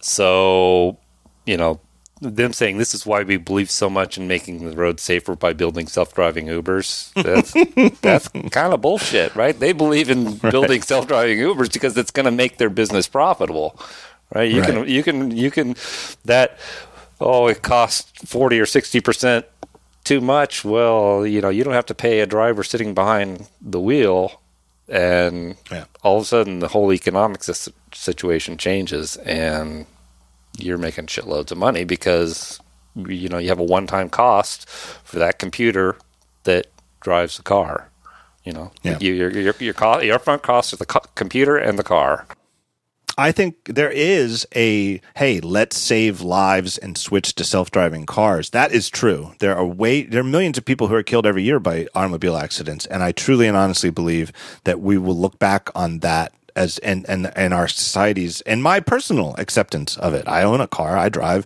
uh as barbarous. Yeah. Like no, it's it's hopefully gonna, sooner rather than later. Hopefully gonna- it'll happen really soon.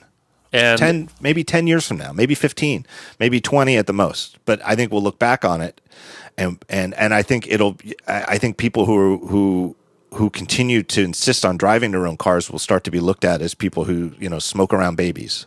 I really do.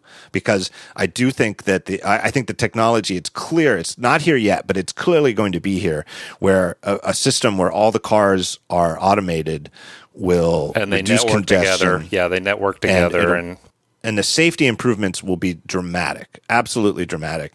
But I, I think you're exactly right that Uber's interest in this is yeah, very uh, much primarily about the wages they have to pay to a driver Well, in every and, car. And a bigger issue is our society is not prepared for this change, right? When you think about, okay, all of our transportation infrastructure is going to become automated.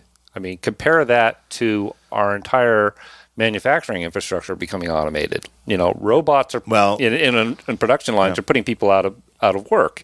Those people that are out of work become disenfranchised. Those people that are disenfranchised do weird shit at the time when it time to vote. It ties back in ties back in with Trumpism, where Trump's story is that a bunch of good jobs all went to China, and that we could bring those bad, bad jobs back to China. And it's true that obviously a lot of stuff is made in China or, or other countries in Asia, but I, I, there's a whole bunch of stuff if you read. I mean, and that's true. It's but it's a more complicated story than that, and that I've I've I think it's I think it's arguable. And and at least some people have made the argument based on facts that more manufacturing jobs in the U.S. have been lost to automation than to um, Yep. Yep. now, And- the and- fact and- that it's like a double whammy, Right. And vocational training, you know, te- teaching people how to work in that new environment is just not there. Right. That's what I'm saying. So, you know, society isn't ready for it. You know, and, and It- you know, all it- these truck drivers that, you know, that, that haul all our, our shit cross country. Yep. Uh, what are they going to do? there's an awful lot of an awful lot of people. Let's face it, mostly men, but an you know, the, certainly a lot more women than there used to be who are truck drivers. But truck driving is is a large, a very very common profession. Uh, and it is, I think, going to be one of the first that goes away in the world of autonomous vehicles. Yep. Uh, and, and, and, what happens and it'll then? be and it will, it'll be better for all of us, right? It's a, you know you think of it, it when these vehicles are networked together, right? They know a lot more about each other than we do, right? You don't know Yep. what the intentions of the person driving in front of you is.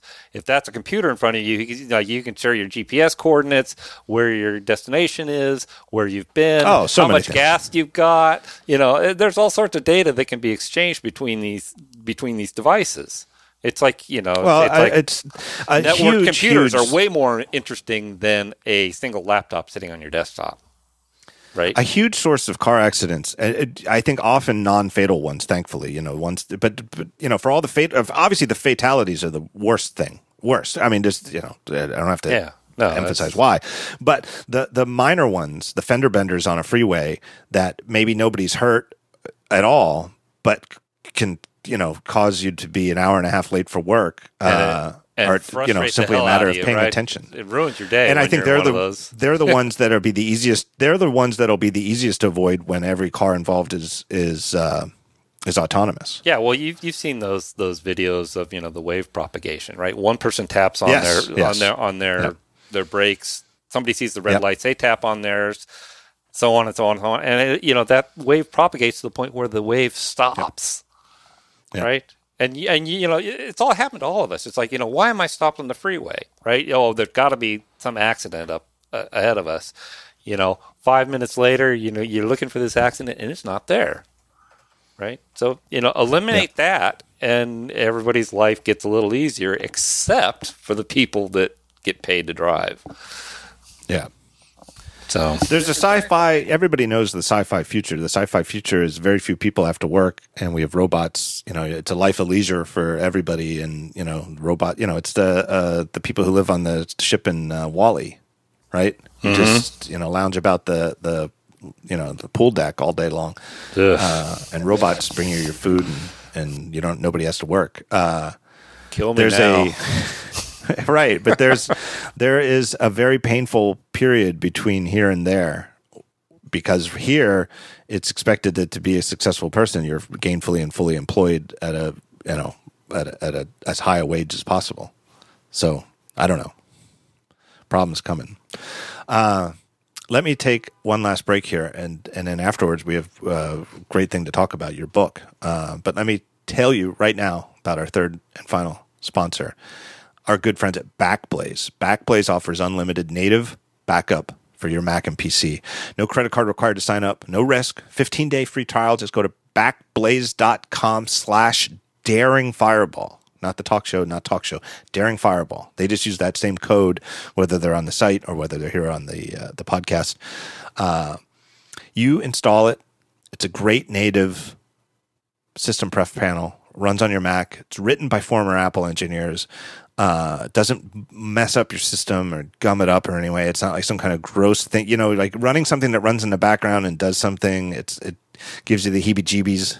Backblaze runs and it backs up everything. Everything you want backed up. If you have an external hard drive and it's like a big, like four terabyte external hard drive, you think, well, I got to pay extra for that. No, it'll back it up. The only hitch, the only thing where it's like, well, that sounds too good to be true. The only hitch is that the more data you have, the more external drives, the longer it takes for that initial backup to get everything up there. They can't beat bandwidth. Whatever your upstream is from your computer to the cloud, that's how much can get backed up at a time.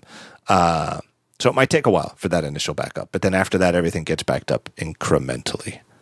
Uh, they have iPhone apps Android apps, a website where you can access your backup. So if you're out and about and you're on your iPhone and you need like one file uh, just to send somebody, you can use the Backblaze app, log in, get that file, email it off, or send it by text message or whatever. Uh, catastrophe strikes, if something happens, uh, roof leaks, water gets all over your computer, shorts it out, or something like that. Uh, uh, something terrible. You need to restore everything. You can get them to to put everything you have on a hard drive and have it overnighted to you by FedEx. And if you want, when they do that, uh, you can restore it, put it on your own hard drive, and then you, you, can send that hard drive, you know, erase it, send it back to uh, to Backblaze, uh, and they'll give you your money back for the drive. You'll just pay for the shipping or whatever. It's it's a great service. If you need a full restoration, if you just need one file, they've restored over 10 billion files for their customers. No gimmicks, no additional charges. Here's what it costs: five dollars a month per computer for unlimited unthrottled or offsite backup. Here's why I am so happy to do that, do this, read this show. Go home for the holidays and give your parents, give them a real present give him a present. Give him, give your dad a, uh, the shaving kit from Harry's or whatever. But while you're there at their house, just sign them up for Backblaze. Don't give it to them as a gift because backup it doesn't sound like a good gift. Just do it though. Just go to your parents' house or wherever else you go. Anybody else who's in your extended family when you're home for the holidays, sign them up for Backblaze. Put it on your own credit card, and just know that you're done them a great favor for just five bucks a month. Yeah, what a great that, thing to do for your parents. That that and it'll five, be peace of mind for you. That five bucks is cheap as soon as you lose your data. Know, everybody. As soon as your mom, your mom calls you up in the, the middle of July, and, right, and says this says that there's a kernel panic, or whatever, and the thing doesn't start up or whatever. You just you just think, you know what? How great is this? I know that I, you know, you, all of her stuff, all your mom's stuff, your dad's stuff is backed up. Just do it for him. What a great feeling it would be if you did that. So go do that over the holidays when you see them. Go to backblaze.com slash daring fireball to find out more, uh, and you'll support the show. All right, Craig, here we go. Da, da, da, Making Sense of Color Management. Yeah. It's an $8 book from a book apart. How long did it take you to write? Like uh, two years. I started in November 2014. And, you know, you blame me for uh, the uh, non-responsive Daring Fireball. I blame the Safari engineers for for this whole thing happening. Um, they it, was Mountain Lion was the release at the time, and all of a sudden the colors in Safari were subtly different than the ones in Chrome. I was like, "What the heck is going on here?" And you know, it, we have that product Xscope, which has you know lets you do all sorts of screen measurements and stuff. Um, a lot of designers, a lot of developers use it to to has help with loop. their work. Xscope has yeah, a Xscope yeah. has an on-screen loop that you can. It's a little window you can drag over another window, and then you can have it zoom in on that window and show you what's underneath uh, precise. And it could be like at the time, I think what you're saying is you could drag it over to Safari and it, you'd see this one color in Safari and then you'd look at it in Xscope and it would be like a slightly color shifted color. Yeah, you know, and, and, and you expect it to be, you know, hash, you know, C00 and it's like hash C36. And I'm like, what the heck is going on here? And it turns out that they had implemented color management for their CSS colors. And that was like, oh, okay, I've got to fix this bug. and that was the start of my learning about color management. And as I learned about it, it was like, oh, I should write this down, you know, maybe make a good blog post. And it's one of those topics that the more you learn about it, the more you know what you don't know. And there got to be like 10,000 words in my blog post. And I was like, eh, this is not a blog post anymore. So I got in contact with uh, Jeffrey Zeldman and some other people at A Book Apart, and they were like, yeah, we'd love to publish this. And now it's only what is it about seventy five pages? Yeah, it, I mean that was the hard part, right? He's taking this right. really complex topic and distilling it. And I mean, I, my editor at, at, A Book Apart was Tina Lee. It was just awesome because you know she would challenge me. It's like, you know, this is too long, right? I don't understand what you're saying hmm. here. Hmm. And I really had to, you know, I, I probably wrote the book in its entirety three different times. Um, I, I, in fact, I, we were pretty close to being done, and Apple announced color management in iOS 10. it's like, uh, oh wait, we're not done. so you know, basically two chapters. You know, the chapter on on uh, web browsers because Safari on iOS changed significantly in that release, and the chapter on um, mobile apps yep. was completely rewritten, and and sample code and all the stuff that goes along with it was like, oh, okay. But I think it, it came well, out really well in the it, end. It it affects anybody who makes anything for the screen. Honestly, I, I mean this yeah. sincerely. I'm not just trying yeah. to sell copies of the book, but whether you're a designer, a graphic designer who makes assets for you know graphical assets for apps and websites, or if you're a front end developer on the web who's making stuff for for you know HTML, CSS, you know web development, uh, or if you are a, an app developer for native apps for Mac or iOS, uh, this book is for you. And and not, in no way, Ed, one of the things one of the things that I love about the book is at no point to me does it is it is it all that clear who the main audience is for. It's balanced. It's not like oh, it's a book for programmers, but if you're a designer, you can still get something out of it. Or the other way, it's it's a book for designers, but you should read it if you're a programmer because you, you need to understand this stuff. It, yeah, it's we, we, it we, is we, perfectly balanced from all those perspectives. I'll tell you a little story. We struggled with the title because you know it, initially we were going to hmm. call it color management for developers, and then it was like no, because it's for designers too, and then it's like oh, working with colors kind of like too vague, and um, Jason Santa Maria came up with making sense of color management. It was like it just clicked, right? Because it's like that's what mm. it's all about, right? We're trying to take this black dark art that that everybody's kind of mm-hmm. fiddled with some knobs and kind of maybe got something working, but doesn't really understand what's going on. It's and you know the you know when you read the book, you realize that the making sense also applies to our visual sense, right? There's a lot of, mm. but the, the, in fact, the core of color management is really a, a mathematical modeling of how our eye works which right. to me is, is which is explained really well in the book. yeah, yeah, really well. So that was that, that, was my aha moment. It's like, oh wait, we've got all these devices that have different color profiles, different way of characterizing color, and they all kind of they're a little different. But then we got this thing called an eye, which doesn't change. It doesn't, you know, it, yes, it's changed over you know millions of years due to evolution, but you know, and it, it, at its core, I mean, that is the thing that's the, that doesn't change. So it's a, you know, color management all revolves around that sense of vision. So, and in terms of being well timed, in terms of where we are as an industry, you're right. Web browsers, Safari leading the way has yeah. color management well, in the browser. You know, and, and, the reason they did that is clear now, right? It's like they needed right. color management because they knew that they were coming out with these new displays, which have a wider Right. gamut. And that's the other the other shoe that's dropping is the display technology. It's starting with the iMac 5K last year, yep. Which was their first product with the what do they call it? A deep color gamut It's or uh, wide the, color the gamut? wide color. Yeah. It, it Right. This gets into the argument that you've had with our, our mutual friend Gus Mueller, Yeah, who yeah. technically uh, edit, edited your book. Gus prefers deep, Deep? color. Yeah, it, it, Right. it, it, he's he's right. Tech, it's technically it's deeper. You've got you know 16 pix or 16 bits instead of eight.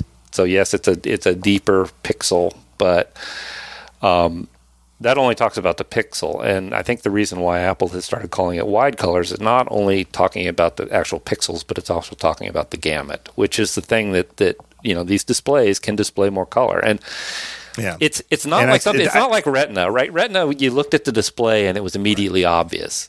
It- it- Right. The the thing that I'm hearing, in fact, my wife got one of these new uh, 4K LG displays for her new uh, uh, MacBook Pro, and it was like the first thing she said to me was like, "Wow, this display looks great." Right. Horace Horace Dediu said the same thing about the the uh, the iPad Pro, the 9.7 inch iPad Pro, the first Yeah. uh, iOS device that had a uh, uh, wide color display. There's something striking about display. I don't know what it is, but it's just it looks great. It's and the the, the way that I explain it to people is like the you know if you'd only ever had a bass speaker, right? You, the only- you've hmm. only ever listened to music on you know a bass speaker, and then somebody gave you a tweeter, you would be like, hmm. "Wow, this sounds a lot better." You know, you basically you're getting more detail, right? You you you you become accustomed to something, and that's what Retina was. Retina gave us more pixels. People picked up it on it immediately, but then Right. you start talking about a a, a wider range of tonal values. And it's a lot harder to ex- express that. You know, it's like you know, you Yeah. give more dynamic range in your music, and it's like it sounds better, but you don't really know why. Yeah, and I don't think it's any. I don't think there's any trick to which which came first. Retina resolution is far more important. I would, Yeah. you know, I, Oh, I think everybody Yeah. would agree. I'd No. rather have a Retina resolution without the deep gamut than to have a deep gamut display but the old pre-Retina resolution. It's not even Right, close. right. But Retina the- is, is more important. It's more noticeable. But the next step is clearly increasing the number of colors. That's why I think Apple goes with wide because I think they're describing it from the user's perspective. Yeah, absolutely. Yeah, yeah. It it, it gives you a wider vision of of of uh, of your of your life, and you know the the, the fact that the uh, the iPhone cameras now are shooting in display P3. You know, there's going to be a lot more of these wide gamut images floating around. Um, you know, the Yes. internet, right? It- it- Well, there already are. it- right? Every photo that's taken with an iPhone 7 already it's exactly yeah and and, and you know Yeah. the, the- we actually uh, um, the the guys at Instagram um, Mike Krieger and and the the crew there I, I gave an early version of, of the book because I knew you know they're going to have this problem you know the you know you kind of Apple loves to have apps on stage when they announce something new. It's pretty obvious to me that the, the display P3 screens and cameras were coming to the next iPhone. Connect the dots, okay, and I'll give them a copy of the book, and, and it really helped them, right? when the iPad Pro me. got it, the, yeah, when I- the iPad Pro got the wide color gamut with the in the 9.7 form factor in March, it, I thought it was a sure thing that the iPhone would Yeah, get it. me too. And and and and that explained, you know, the, again back to you know Mountain Lion, the guys in, in Safari changing the way things work subtly. It all kind Right. of fell into place. That okay, this is not just a Mac thing. This is an iOS thing. Right. This is you know. It turns out that the touch bar on the new MacBook Pros is a display P3 gamut. And on an O, Is it on- really? yeah, on, on an OLED. I did not know that. Yeah, so it, it's going to be everywhere, and and and I did as not know that. And, That's as, great. And as developers who are just thinking that that uh, that uh, a pixel is you know eight bits of red, eight bits of green, eight bits of blue, you're in for some surprises when that's no longer just eight bits. Number one, and number two, it's characterized by a, an ICC color profile. Right. You're, you, that's and that's the the thing that I uh, I'm describing in the book. Yeah, And and, it- and the it- challenge for people working today, it, it it'll. I'm not going to say it'll be easier, but in a way it would be. Like let's fast forward 10 years, and I think we can probably guess that 10 years from now, almost all commonly used devices will have the wide color displays. Oh, And- yeah, absolutely. Uh, y- you know, it, it, it's a it's a competitive advantage for Apple right now, right? Right. They Yes, they and are it- they're ahead of the game, right? Like they were the head of the game with Retina, right? They're ahead of the game Yeah, with a, a lot of technologies. This this looks better is a is a compelling competitive advantage in almost every single field. Uh, there's almost no market where this looks better than the competition is not. Even uh, seriously, I'm not even being a, a jerk, but even like if you're selling produce, if you have fresh fruit that looks better than the store across the street, it's better. It, it's a competitive advantage. Yeah. Um, That's one of the things that so, pissed me. yeah. yeah, that's one of the things that pissed me off about the the Google Pixel comparisons with the iPhone. All the comparisons I looked at were in the sRGB color space. They had to Right. actually take the photo that came off of the iPhone and crapify it to compare it on their you know their web page, right? They they we talked they about didn't- this and there were some of these some of these competitions eh, eh, or you know like hey let's compare the google pixel to the iphone 7 in photos it looks like whatever they did to reduce the color gamut and some of the cases it it really washed them out i mean because it's there's different Yep. ways to do it there is no easy way to just say take this image that was shot with the wide color gamut and just do the one true way to show it on a on a Right. pre you know Or- display or it seemed you- like some of them converted it in a way that really washed it out Yeah, or you can if you then decide to okay, I'm going to just ignore the color profile. You've got a different Right. problem, right? You've got color shifting, so it's either going to wash out or it's going to shift. So eh, you really, you, and and that's why web developers need to start understanding this stuff, right? If you're going to present this good, high quality photography on your web page or in your mobile app or wherever, you need to understand what you're dealing with. And Well, here this that, this yeah. is why I love the book. I love the book, and I, I, I you were kind enough to ask me to write the foreword for it, uh, and I did. And I hope it turned out all right. But uh, No, it was I just why I great. wrote the foreword. I'm very happy you did that. that made me The nut of the happy. foreword, the nut of it is that what makes the book great is that you don't just say, "Here's what to do to make your stuff look right." You explain why. Right. if you do this, this is why it will look right on all of the displays you're targeting. Whereby right is the best it could possibly look according to your intentions as the designer or the photographer or whatever it is that you're displaying. Here's why. Here's what to do and why.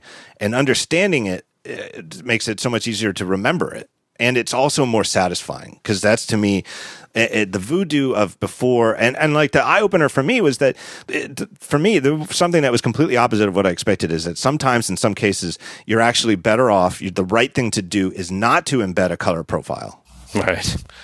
Right. right? Yeah. I've always done that, and then uh, things don't look right. My my daring fireball, you know, five A two five A. Uh, it doesn't quite look right. It's like all of a sudden the background, why, why? And then I start flipping switches, and then all of a sudden I've got a ver- exported ping that looks right here and there. Okay, it, it's I'm happy because now I've got this asset that looks, it, it, to my eyes, right on both Chrome and Safari. But because I don't know why, it, it it's like I lose a little sleep at night. Yeah. Right. And then, and then you go look at it on an iPad or an Android device, and it's wrong. It's like that. That's Yeah. the, that's the classic one. It's like, oh, how did So that the- So the other thing that to, I that I really love about this book, and I think it really shows, and uh, you even spoke about working with your editor, is that it, it it clearly a lot of work went into what's there, but then a lot of work went into taking out what's not there. And Yep. there was an old adage in the print days, and I know a lot of people buy their books now as ebooks, and and for computer books in particular, that's true. Um, but in the print days, there was a, a, a real problem and, and people who, or at least in tech books, which was that, uh, and this is true. I mean, I've spoken to, uh, I, I, one time I met, I met Tim O'Reilly and even spoke to him about it, but that they knew based on, on, on sales that based on topics, what people would do is they'd go into the bookstore and they, they knew they wanted to get a book on SQL and they did, there's 12 of them. So they would just buy the thickest one because they would think, well, they're all forty dollars. I'll just get this one that's thicker and figure it's got more. God, and and there's I- a real I- correlation. I hated those books that had, you know, just reams and reams of source code in the book. It's like, Yeah. oh, and you know they there- were doing it just to pad it out. Just There they was- want- there was wanted it to be really s- heavier. a really strong, provable correlation between best-selling books by topic and be- topics by length. The the longer, thicker books by topic were tended to be the best sellers, and that didn't make them the best books. Sometimes the best book is is shorter. Sometimes there you know there are some great books, some great technical books that are really thick. You know the the programming Perl is one that I go to all the time. Yeah. Larry Donald- Wall and and Donald Christiansen. Knuth, right? You know, the art of computer Yeah. programming. That that Right. that can't be a short book, right? Well, it takes up a it takes up a whole shelf, right? That's great, but there are other books that really should be. You know, uh, the fact that this is seventy pages is because there's or seventy five, whatever it is. It's there's seventy five pages to say about it, and that's the seventy five pages that are in the book, and it Yep. it really shows. It's like building a Eight product. bucks, what a deal! It's like building a product, right? You the, you, the the parts you take away are the hardest and most important. Uh, Craig, you should be really proud of this book. Anybody out there listening, if you wor- have any sort of job that entails putting pixels onto screens and you want them to look right, I highly recommend this book. I really do mean it. I, I mean it from the bottom of my heart. I, d- I don't know that I've ever even written a foreword to a book before, yeah, uh, but I did it not because you're my pal, but because the book is good. I don't. Frankly, I don't really like you that much. Yeah. Well, I buy you drinks every once in a while, so you know that's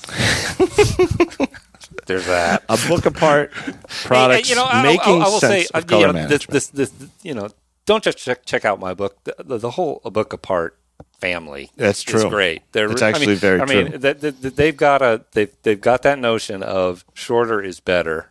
And you Mm-hmm. know, if you're looking about anything about re- responsive web design, for example, hint hint, you know, they've got an awesome book on it. You know, and it's- it's, as somebody who is personally uh, who does judge books by covers i i judge them by the contents too but that whole thing, you can't judge a book by the cover it's a bunch of bullshit Yep. in my opinion better books tend to look better their books are gorgeous thanks to uh, our friend jason santa maria and their other Yep. design i know he's the the head designer there but uh, boy he's, he's good with typography and their books also are first class print books i know your book is an ebook only but the, the they're they're a publisher that treats their ebooks every bit as lovingly in every regard as they do their their print books. It's it's it's you know when Jason showed me the the first comp for the book, I was like that this is this is this is a real thing now, and yeah got me really excited just just by looking at that cover. Right, it was just Was it hard? Here's my technical question. Was it hard? Oh, the cover's gorgeous. Uh, uh, especially the bottom left corner where it says foreword by John Gruber. I love that. Well, anyway, thank you very much for your time, for being on the show. Thank you even more for writing this excellent book. Everybody should go get a copy. It is absolutely terrific. Uh, I want to thank our sponsors, Harry's, get, get a shaving kit, Squarespace, build your own website, Backblaze, back up your computer and back up, back up your family members too. Get it for them. Thank you, Craig.